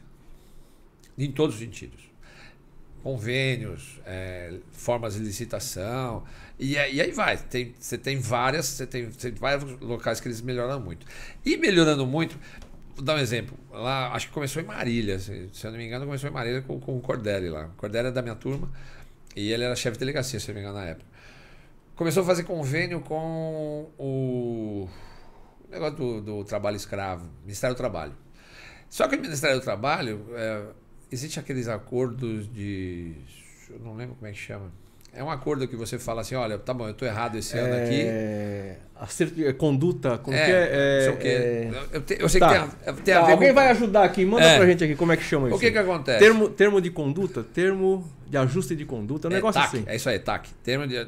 É, acho que é isso, acho que é TAC. Que que acontece? O cara ia lá no primeiro ano, na fazenda lá do, do, do- do gente boa lá, do carvoeiro, ou seja lá do que for, via lá as coisas erradas. Ó, assina aí pra você não ser multado. O cara assinava. Chegava no ano seguinte, errado de novo. E aí o que acontece? Multa. E as multas são cavaladas. É, é paulada mesmo. E aí os caras começaram a fazer um monte de lugar isso. O que, que acontece? O Ministério do Trabalho não pode, ele não tem entrada de dinheiro de multa. Ele não é um órgão que, que você pode ficar com dinheiro nas multas. E mesmo porque também não tem por que ficar lá. É só salário, só salário e manutenção do- dos prédios. Ele tinha que doar para alguém. Como quem começou a ajudar mesmo lá, os procuradores e tal, foi, foi a Polícia Rodoviária, ele começou a receber dinheiro da- direto. E teve uma coisa de bom também. Acho que o pessoal, de uma maneira geral, também se conscientizou que a gente estava meio devagarzinho em fazer o trabalho acontecer. O que, que acontecia? Você, não que você tem meta de fazer multa, nada disso. Não existe isso. Ah, e, e- eu vou deixar uma coisa bem clara: polícia não fica com um centavo da multa. Todo mundo acha que polícia ah, tem meta para bater que ganha mais, esquece. Isso não existe, não existe. Você faz, a gente faz porque realmente, e vou falar para você, eu tenho certeza absoluta que a gente não faz 2% do que a população merecia. É muita cagada. Na, na rodovia, então, Deus me livre. Então, o que acontece? A polícia começou a trabalhar mais, tinha aquelas determinado, vamos dizer, aquela determinada meta de fazer multa, as multas subiram muito os valores, então ficava fácil de bater aquela meta. Quando você batia a meta, que era o dinheiro para o governo, o governo falava assim: "Ah, daqui para frente agora é de vocês. Onde eu quero chegar? Em cima da modernização da molecada que entrou e fez, fizeram a diferença mesmo, como fazem até hoje, pintou muito dinheiro. A polícia rodoviária hoje, bom, pelo menos quando eu saí, era a polícia mais rica do Brasil, de longe. Não tinha mais onde enfiar dinheiro. Cara, armamento melhor que tem. A polícia hoje anda de Glock. A polícia, a polícia hoje tem um monte de fuzil. A polícia hoje tem viatura. Eu fui o primeiro cara que eu blindei. Blindei para-brisa de viatura. Quando eu era chefe da Regis. Então, quer dizer assim, carros bons, armamento bom, uniforme bom, horário bom de trabalho, condições de trabalho boa. Tudo é bom hoje. E o salário, que já foi muito bom, hoje é razoável. Razoável. Mas a É. condição de trabalho é boa, né? Não, Que então, é- na realidade, é, o- é você- compensação, Se né? você vai trabalhar, meu, e você chega lá, você. Não é que nem eu, quando eu chegava lá atrás, lá, que a gente tinha que correr atrás do borracheiro para arrumar a bolha do pneu e mesmo assim manteve um manchão. Ah, você, qualquer coisa que você queria fazer não tinha dinheiro. Ah, vai para Brasília lá resolver. Mas como é que eu vou? Se vira no seu quadrado. E, é- e era bem. Era e bem- era bem desse era jeito, assim. né? Então, assim, se vira aí e tal, cada um com seus problemas. Cara, eu cheguei uma, eu cheguei uma vez na Anhanguera, um cara me parou, eu de viatura, caracterizada. Num pedágio da Anhanguera, o cara queria comprar pedágio da viatura. Eu falei, você tá louco? De onde saiu Não, isso? mas aqui não é rodovia federal. Eu falei, daí? Eu tenho isenção essa porra, você tá louco? Cheirou meia. Deve, ser, deve estar com problema, né? Eu sei que aquela briga daqui. Falei, meu irmão, vamos fazer o seguinte: pra eu não ter que te prender, eu vou só quebrar a cancela, tá bom? Eu tenho o carro e vou embora. É muito louco, né, cara? Cara, é que a Polícia Rodoviária Federal, por muito tempo, foi uma polícia muito escondida. Eu, eu sou sincero pra você. Eu, até o, quando eu fiquei sabendo do concurso, eu não sabia que existia. Eu entrei, eu entrei na Polícia Rodoviária no susto. Entrei. Entrou. E hoje ela tem uma atuação forte, ela, ela, não, ela...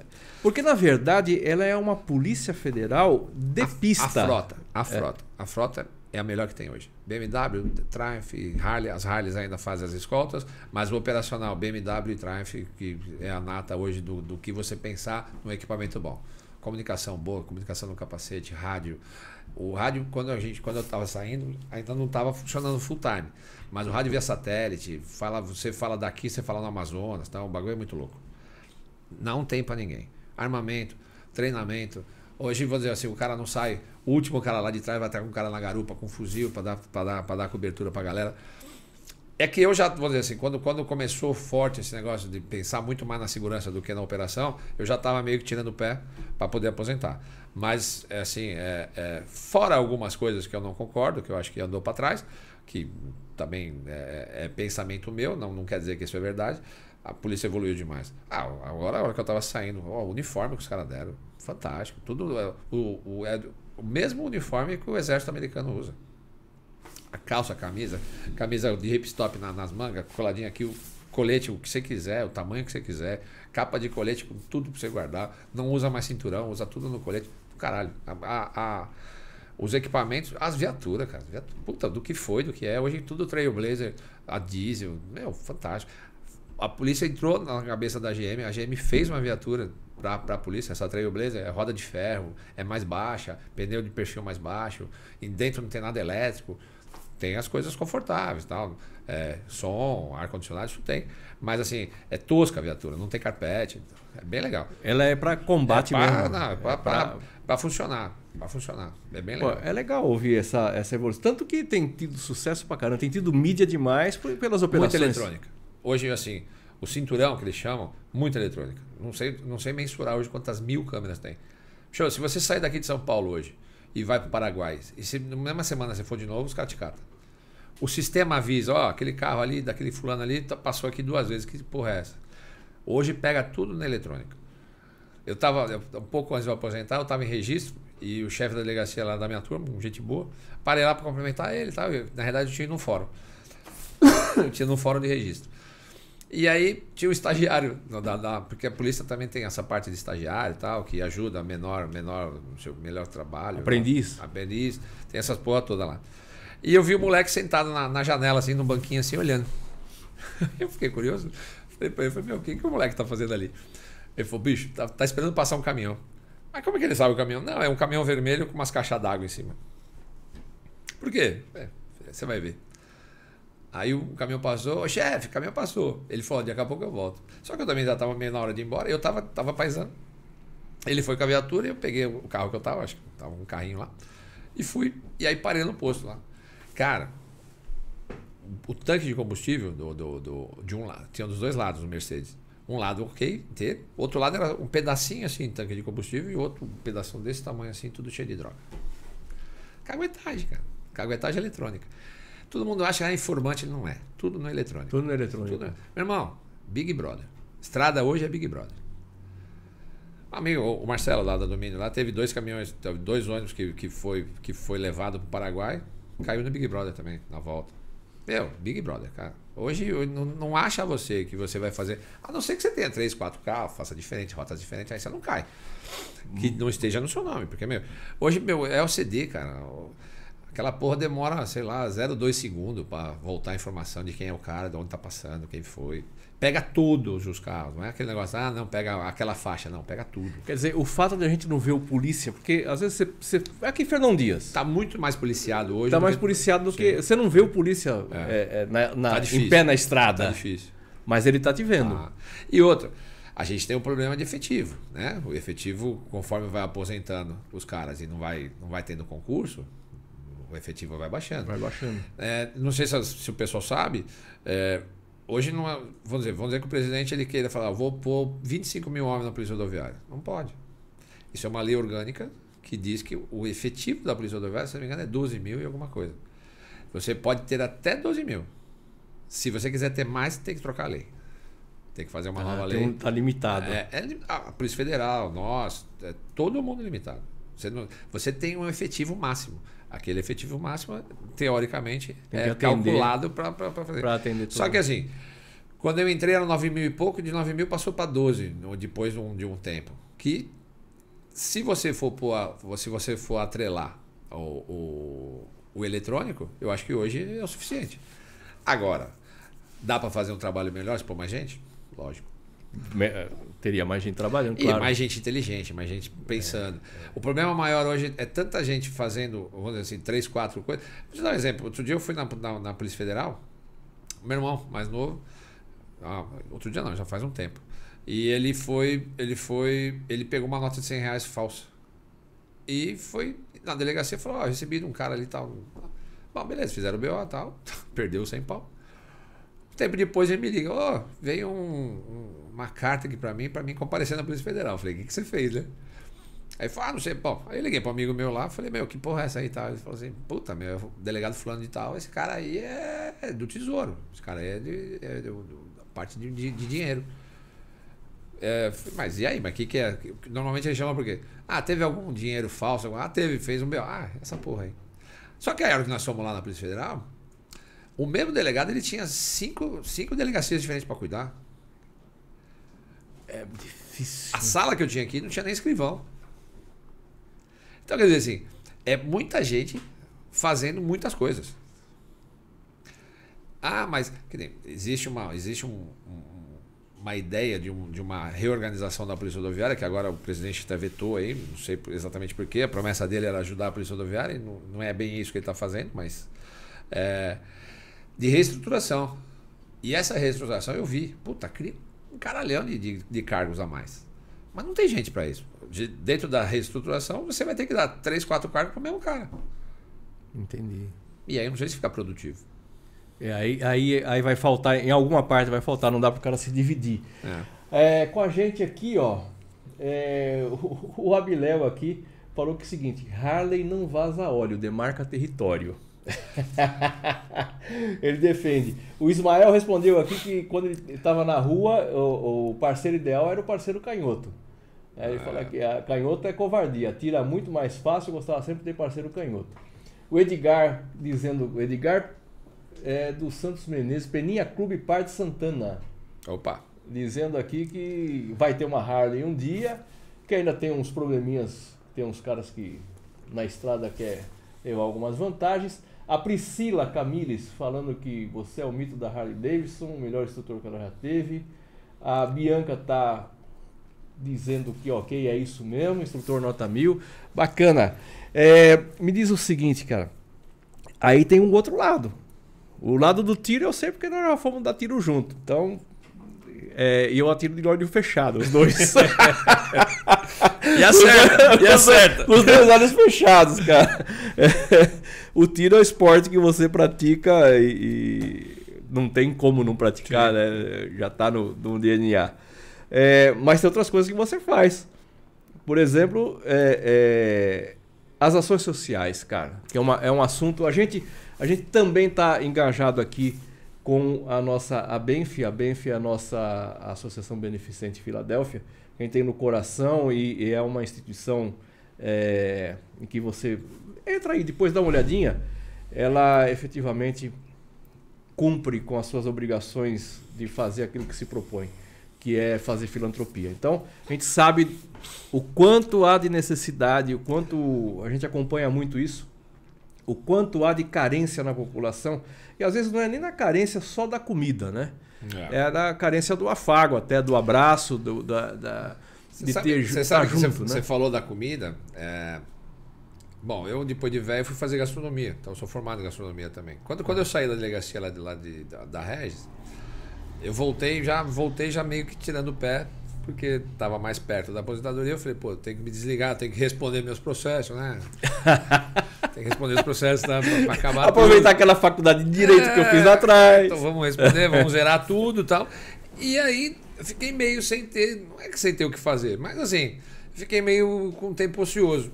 E aí o, o, dono da faculdade lá de Guarulhos, da ONG lá, professor Veranese, que Deus o tenha, gente boníssima, a gente tomou muita cachaça junto. É, porque as três faculdades que eu fiz foi lá. E a gente acabou se conhecendo pela polícia e a gente, na madrugada ele adorava uma cachaça com. Lá em cima tinha a tia Neide. Tia Neide fazia umas costelinhas de porco fritinha, uma delícia. e, meu, cariri com mel, você imagina. Puta merda. Então, encontrava lá e ficava lá às vezes horas conversando. Ele era um gente boa, cara. Gente boa pra caramba. E aí eu encontrei com ele em 2012, no meio de 2012. Tava levando umas motos na faculdade para fazer para fazer uma exposição lá, que era a Semana do Trânsito. E encontrei com ele, pô, Marco, quanto tempo tal, não sei o quê. E, e, tinha duas coisas, né? Que eu sempre falei, pô, eu sempre tive vontade de ser médico. E a gente, no meio do caminho, na faculdade, a gente falava, pô, um dia se tivesse uma gastronomia aqui, a gente podia fazer, brincar na cozinha, né, tá? Que minha mãe, não sei se tá, tá vendo a gente, mas minha mãe deixou entrar na cozinha depois que, que, ela, que ela mudou pro interior, que ela foi pro sítio, e aí, aí que eu fui entrar na cozinha para valer mesmo. Mas eu achei que sabia, não sabia porra nenhuma. E aí depois eu aprendi que eu não sabia nada. Isso vem na moto também. Na moto, quando eu entrei na polícia, eu achei que eu era o, eu era o gavião, que porra nenhuma, né? Não, não, não, não sou corintiano, né? pelo amor de Deus. Nada de gavião. É... Aí a polícia foi a mesma coisa, cada, cada vez que eu, que eu fazia uma coisa, é, quando eu fui fazer o curso, eu, aprendi que eu não sabia nada, quando eu fui fazer curso de instrutor, eu aprendi que eu não sabia nada, quando eu fui para os Estados Unidos, aí eu tive certeza absoluta que eu não sabia nada. E aí na faculdade a mesma coisa. Encontrei com ele, pô, você já fez a faculdade e tal? Eu falei, pô, professor, não fiz. Ele falou, pô, já faz três anos que eu tenho o curso aqui, eu já fiz, você não fez tal. Eu falei, é, pô, não deu certo tal. Vai fazer. Aí chamou, como é que era o nome da secretária dele? Não lembro o nome da secretária dele. Fulana, faz a inscrição do Bacra aí. Mas, mas professor, precisa fazer vestibular. Ele falou. aí, bom, eu sei que comecei a fazer. E aí começou. Eu, eu sempre tive muito cuidado, que você acabou de falar, que é uma, uma instituição séria e tal, e não, não atrelar um nome com, uma, com, um negócio lá na frente que ia me dar. Dor de cabeça. Ou, ou pior, né? Que você fica chateado porque você ajudou um negócio que não merecia. Quando eu acabei a faculdade de gastronomia, no meio de 2014, eu montei uma cozinha na delegacia.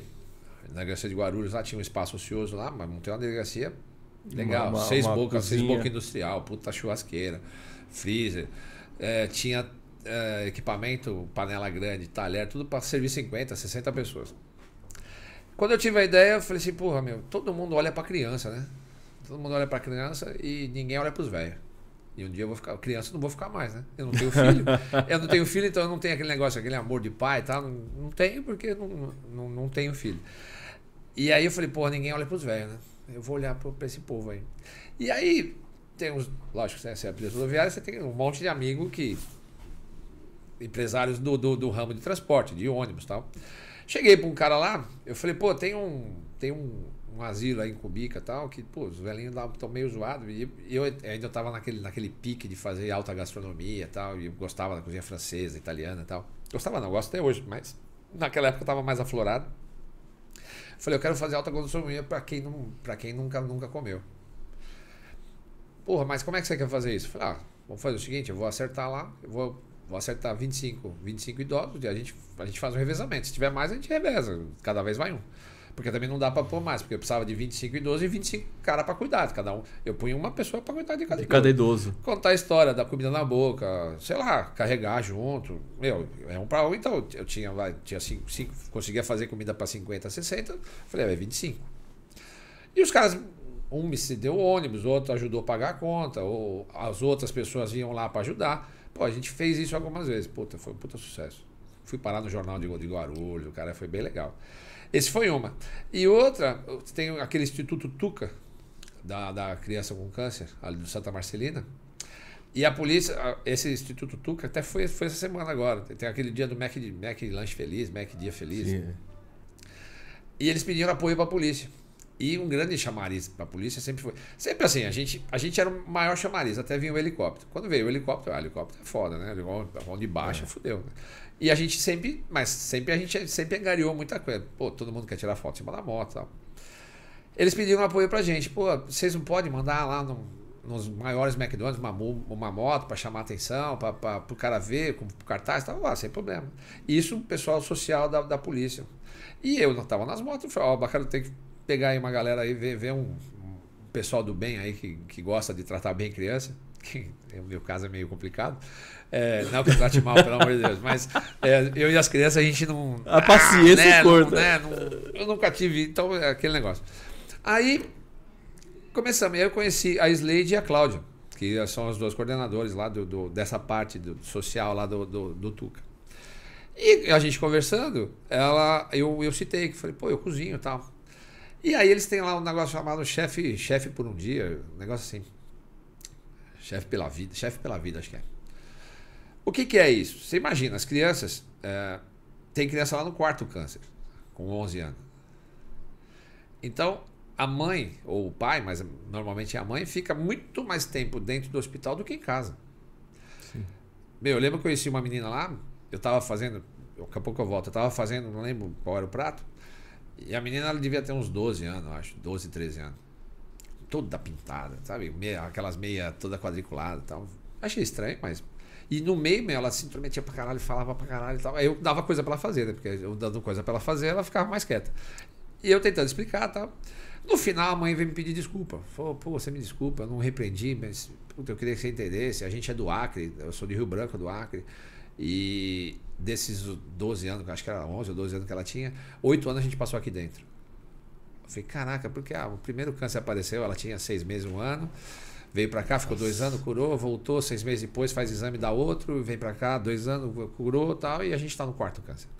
Então, assim, cara, eu, eu, eu deixo ela viver porque, eu, pelo amor de Deus, manda ela subir na minha cabeça, que não tem problema nenhum. Toca a vida. Mas aí, conhecendo a, conhecendo a, a Slade e a Cláudia, elas me convidaram para fazer isso. E assim, é legal porque os, o, alguns chefes de cozinha conhecidos, aí, o Ravioli, o Brunão do Sei Que Sabe, que é muito meu amigo, todos os caras já foram. Aquele, o, os caras lá do Masterchef, o, o, o, tatuado já foi lá também. Acho que o Jacan, acho que não foi. É, então, assim, uma quarta-feira, é, o cara vai lá, ele doa, que nem eu, eu vou e dou tudo. Já fiz vários pratos lá, mas a gente compra tudo, leva para as mães, aí monta uma salinha assim na cozinha, as mães sentam lá, e aí eu, eu dou a receita para todo mundo, já, já começo a explicar, e falo, ó, pode parar quantas, vezes vocês quiserem, para a gente poder ir conversando, e aí eu vou mostrando para vocês. E a gente tenta fazer algumas receitas onde, dizer, o pessoal um pouco mais pobre, a gente tenta fazer umas receitas onde o cara consegue reproduzir. E aí a gente é, vai fazendo isso. Fazendo isso, que eu era, eu tinha uma quarta-feira por ano, né? Porque é, é muito chefe, muitos caras que cozinham. E eu era mais ou menos o step também. Então, vamos dizer assim, vamos dizer, você estava marcado para você ir. Você, puta, na terça, na, na segunda-feira você vai dar, puta, deu problema, não posso ir. Os caras, ô, bacana, você me ajuda? Ajuda, vamos lá. E aí o que acontece? Paulão, que é dono da Gibor, da empresa de segurança e tal. Então eu ligava pra galera e falava, pô, é caro o negócio, eu não tenho grana para isso. Eu, eu dou o meu tempo e o meu conhecimento, mas aí, se vocês puderem me ajudar, o André Petkov, que anda comigo de moto também, além dele doar uma grana, ainda ele vai lá, quer, quer fazer junto e tal. Então, quer dizer, é tudo uma galera do bem que, que foi juntando e que foi fazendo. E a gente fez isso bastante tempo. E, principalmente, no final do ano, tem uma festa grande para mil crianças. Eu já fiz já vou falar do Corinthians de novo. Já fiz lá no, no estádio de Itaquera, já fiz no, na sede social do Corinthians ali na, na, no Parque São Jorge, já fizemos num sítio em. Puta, bem, bem afastado, onde aí a gente conseguiu o helicóptero da polícia para descer com o Papai Noel, caramba. E isso aí é uma coisa muito grande. Então você imagina, você, eu fiz lá no, no Parque São Jorge, eu fiz 1.200 hambúrgueres. Só que não é só um hambúrguer, é hambúrguer, batata frita, docinho, refrigerante, tudo tudo então é o combo. É. é. o combo. E aí é um, negócio, é um negócio gigante. Aí é onde a gente conta com, com a galera do, do, do dos amigos, empresários. Quando eu falo de serviço, eu só não gosto, não não sou, não é que eu não, não acho que não deve fazer, pelo amor de Deus. Esse eu não faço é esse de rua, né? Montar, eu não sei para quem eu estou dando comida, não sei por que o cara tá ali. Eu realmente eu tenho um problema sério com, com um cara de droga, que eu, eu, eu, eu sempre falo assim, ah, droga, o drogado é doente? É. Mas ele ficou doente porque ele quis. Então eu não aceito muito bem isso. Porque para você ser drogado, você teve que experimentar. Ah, mas você não sabe como é na vida do cara. Tudo bem, não vou entrar em discussão. Aí, não, aí não é, um, pra... é, um, é um negócio muito complicado. É o jeito que eu penso. Eu, eu acho assim: o cara que tem câncer, o cara que tem, sei lá, qualquer outra doença degenerativa, ele nasceu com isso. Agora, o cara que é drogado, ele é doente? É, mas ele que procurou. Então é um tratamento diferenciado para ele, né? Cada um pensa da forma que, que quer. Não, essa polêmica não entra. Aí nós temos aqui o. Então, o tiro, que eu sei que é uma. O tiro é um vício, né? A ação social. Aí tem o outro, que eu não sei se é quem, vício. Quem anda armado? Quem anda armado? eu não sei se é vício. Charuto, cara. Puta. Charuto não é vício, cara, porque é, porque é prazer. Tem um amigo aqui, deve estar com a gente aqui, Antônio Augusto Orsese da Costa, lá da Caruso Charutaria. Caruso. Grande amigo. Já fumei muito lá. Um abraço. Na verdade, assim, o charuto. Bom, eu sempre fui um cara muito, muito ativo, assim, né? Meio. Ah. E. Que nem. Se eu não. Não estou dizendo que o charuto é o culpado disso, mas o charuto, se eu não tivesse talvez aprendido a relaxar, eu não estava aqui com você hoje. Ficar sentado, conversando, esquece. Meu, eu conversava 10 minutos, 15 minutos, já levantava, ia fazer outra coisa tal. E aí o charuto, como eu não gosto de fumar charuto em pé, então ele te, te força a ficar sentado. E tem uma coisa muito bom. O charuto traz, traz outro charuteiro. É muito difícil você fumar charuto sozinho. Que nem eu tinha como uma regra até um pouco tempo atrás, é que eu andei meio estressado ultimamente, ando fumando sozinho. Mas é, até então eu falava, não, não fumo sozinho. Porque o charuto, o que é gostoso do charuto? Hoje a, a, minha varanda lá do apartamento lá é minha, minha companheira, ela tem uma bela TV lá, então o que acontece? Aí eu fico vendo lá os, os vídeos do YouTube lá e fico. Aí eu, aí eu fumo um charuto. Mas até muito pouco tempo atrás eu não fumava um charuto. O charuto entrou, entrou no, no, no, eu acho que na hora certa na minha vida. E é engraçada a história, porque assim, quando eu conheci a Luciana, minha mulher, é, ela até gostava, ela fumava. E aí a gente já logo no começo ela parou de fumar, ela fumava Malboro, acho que era, sei lá. Logo no começo eu furei um monte de, de cigarro dela e punha de volta na caixinha, tudo furado. ela ficou com raiva, ela falou, não vai ter jeito, né? você não vai parar com essa porra. Eu falei, não, não vou parar. E ela gostava de charuto e eu não. E eu lembro que eu ganhei uma caixa de charuto do Fidel Castro. Porque eu, fui, eu fiz uma escola. Eu estava eu tava treinando pro 7 de setembro em Brasília, e a gente estava no autódromo, e o Fidel Castro estava passando em cima aí, aí deve ser aqueles avião novo dele lá. Deu problema no avião e teve que descer em Brasília. E aí, o inspetor Helena, na época, que era o chefe do motociclismo, virou para mim, Baca, escolhe aí sete caras aí, pra, vai lá e pega o, pega o Fidel, leva ele no, no hotel, do hotel ele vai para a embaixada, da embaixada ele vai de volta para... É hoje, tudo isso hoje. Bom, peguemos lá os oito caras que, que, dizer, teoricamente era mais experiente, porque a gente não tinha feito reconhecimento local, nada. Fizemos a escolta, pegamos o Fidel lá, lá na base aérea de, de, de Brasília, levamos lá no, hotel, do hotel levamos na embaixada, da embaixada levamos de volta. Isso tudo começou, sei lá, às 9 horas da manhã e acabou às 9 horas da noite. Na hora de ir embora, os caras falaram, quem é o comandante? Os caras da segurança, porque a gente estava de Kawasaki nessa época, os Kawasaki 1000.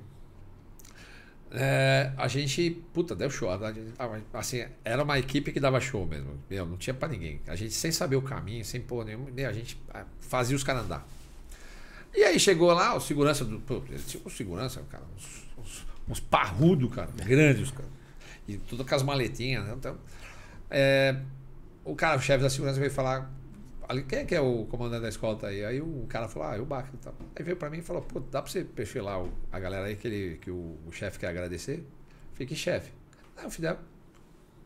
Eu mesmo não gostou de socialismo, que eu acho uma puta imbecilidade, a forma que conduz Cuba. Mas até então para mim ali era o cara que eu estava escoltando.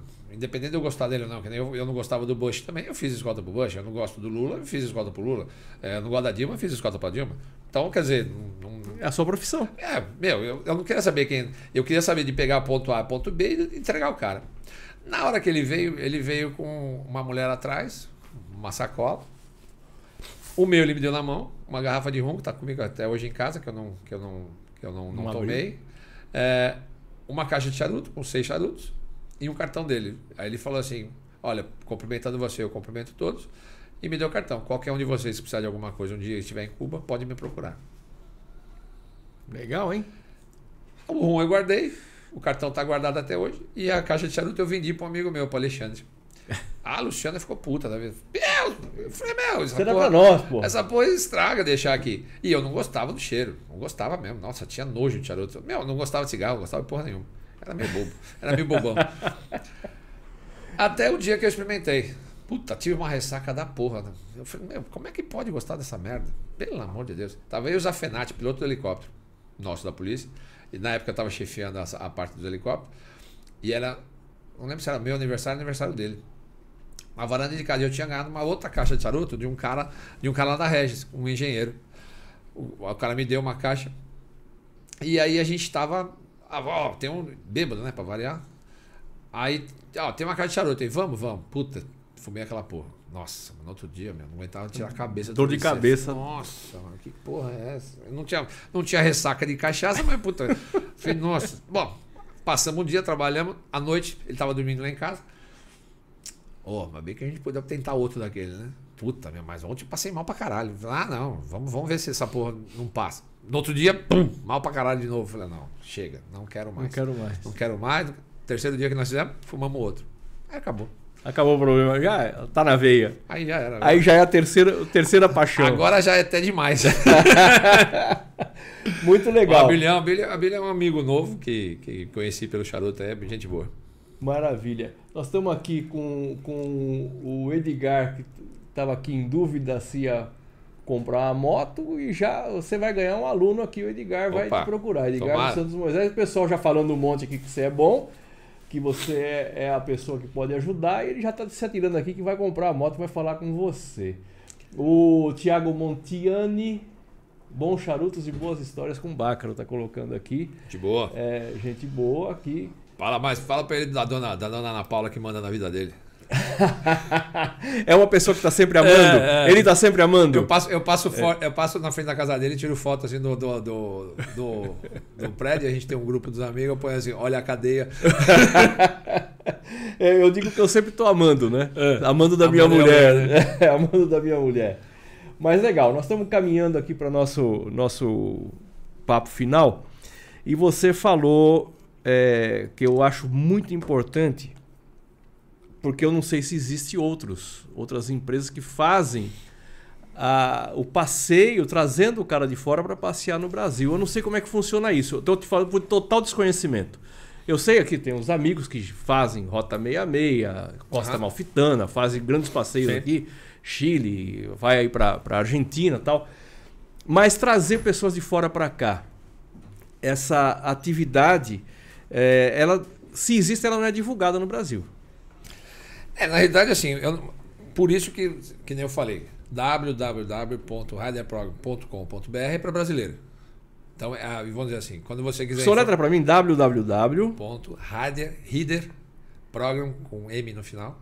Tá. .com.br. Tá, vocês entenderam aí, né? Já anotaram.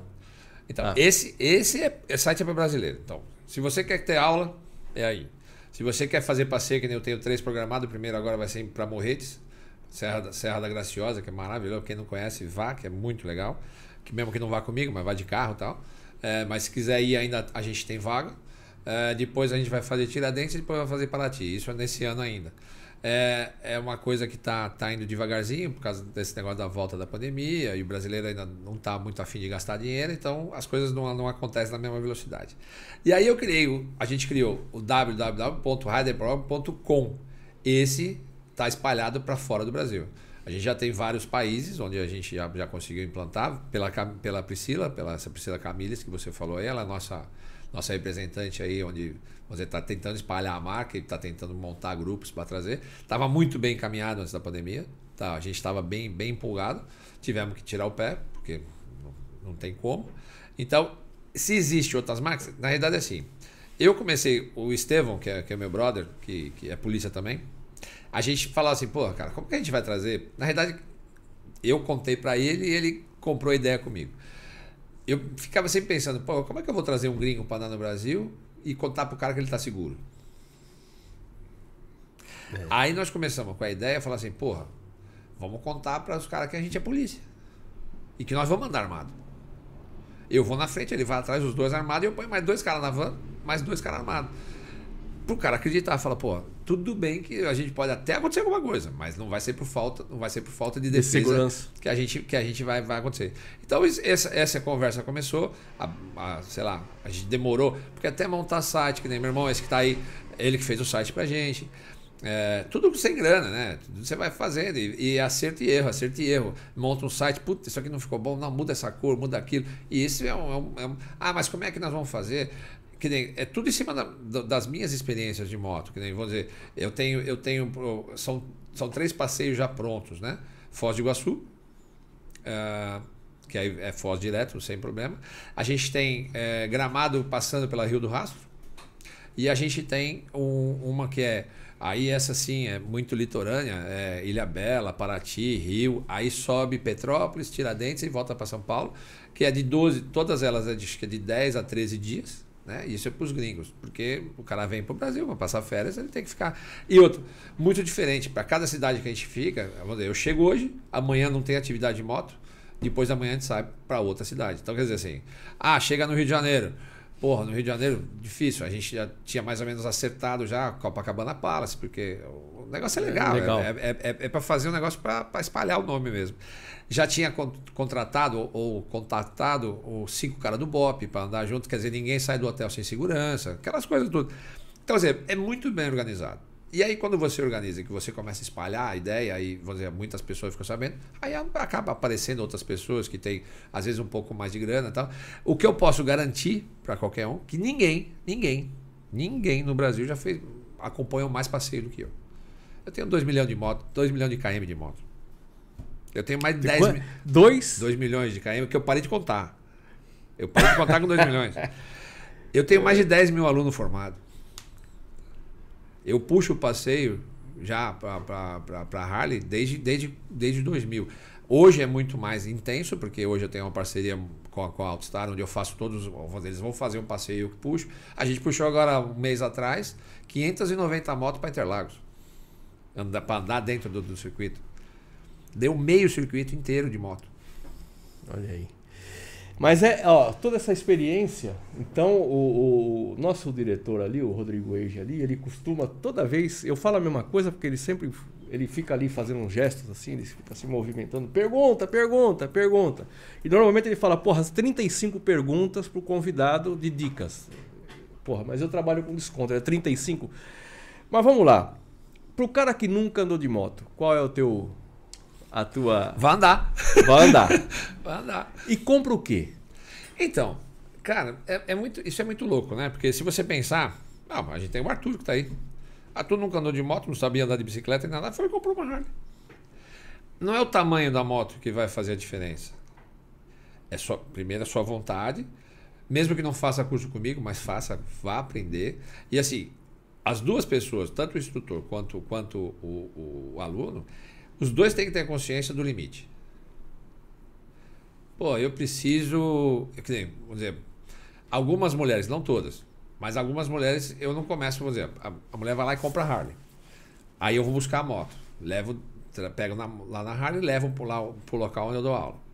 E a moto fica lá comigo.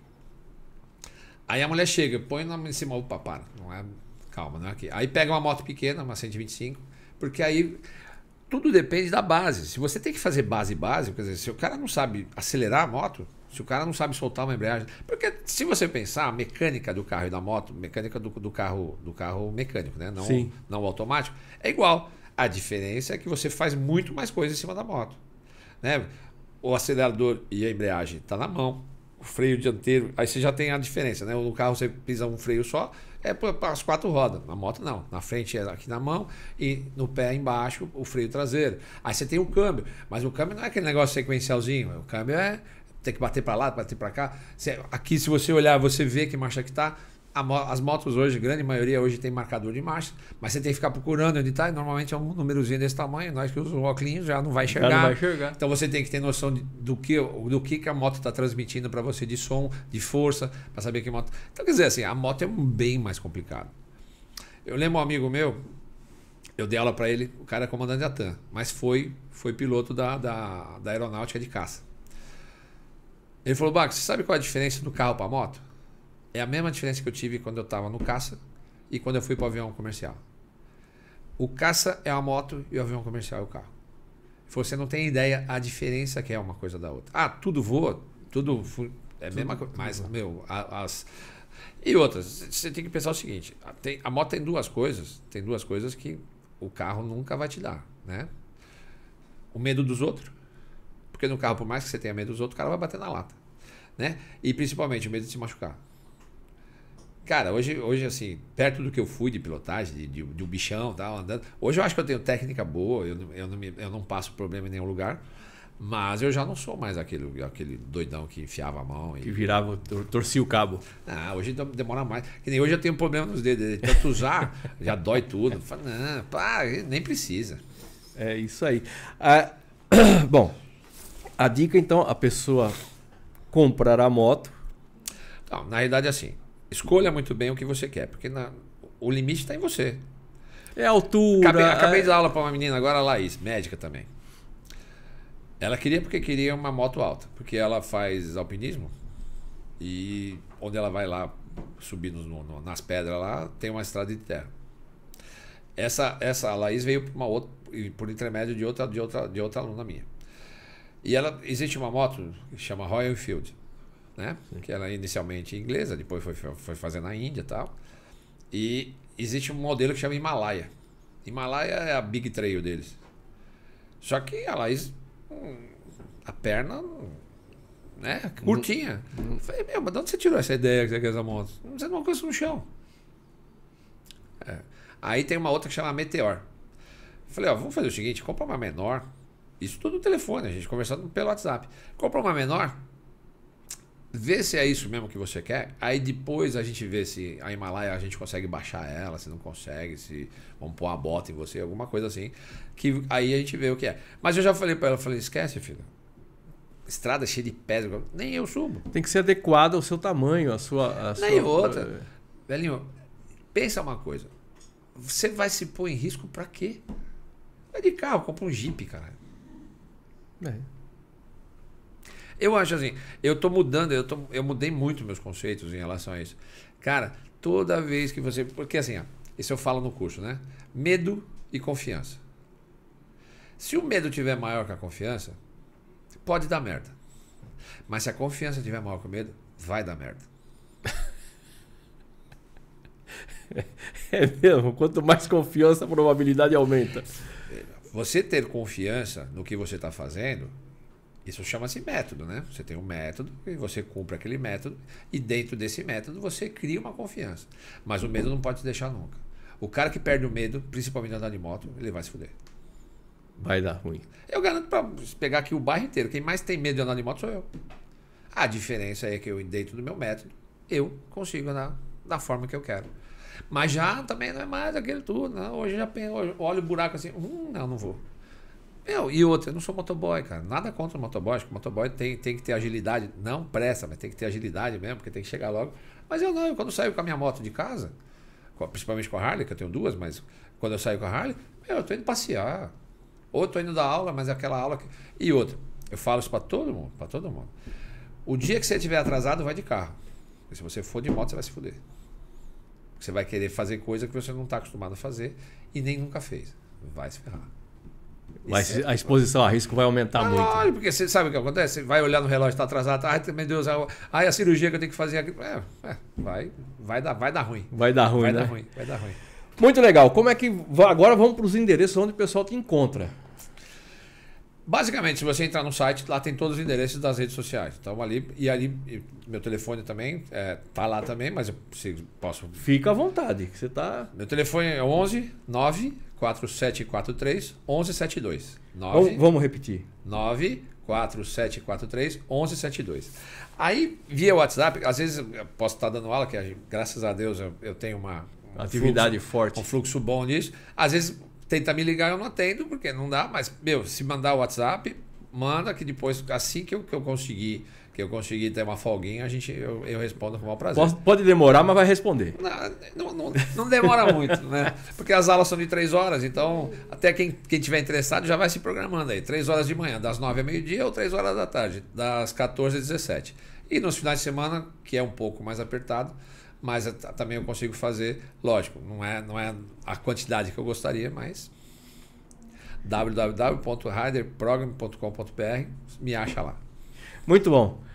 Muito obrigado, prazer enorme ter você aqui. Prazer vai ter outras conversas, com certeza teremos outras conversas. Essa daqui vai frutificar, a gente sabe que esse papo vai rolar, vai ficar aí nas mídias e vai trazer resultado. Você que esteve com a gente aí, se inscreva no nosso canal.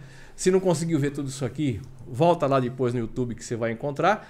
É, a partir de amanhã já está no ar. E se não der, vai lá no Spotify que você ouve toda essa conversa nossa aqui. E você sabe que Catatal sempre tem um papo legal a gente se volta, ou não, a gente se vê. Tá? A gente se vê. Nessa sexta-feira nós vamos estar no encontro, primeiro encontro de antigo mobilismo em São Paulo. É o primeiro encontro lá no Parque Vila Lobos. Lembrei de tudo, hein? Vai ser um evento muito legal. Começa na quinta e na sexta-feira a gente vai fazer alguma coisa de lá falando com você. E na próxima terça a gente está de volta com o Cata e tal. Obrigado, um grande abraço e fique com Deus. Solta a vinheta, diretor.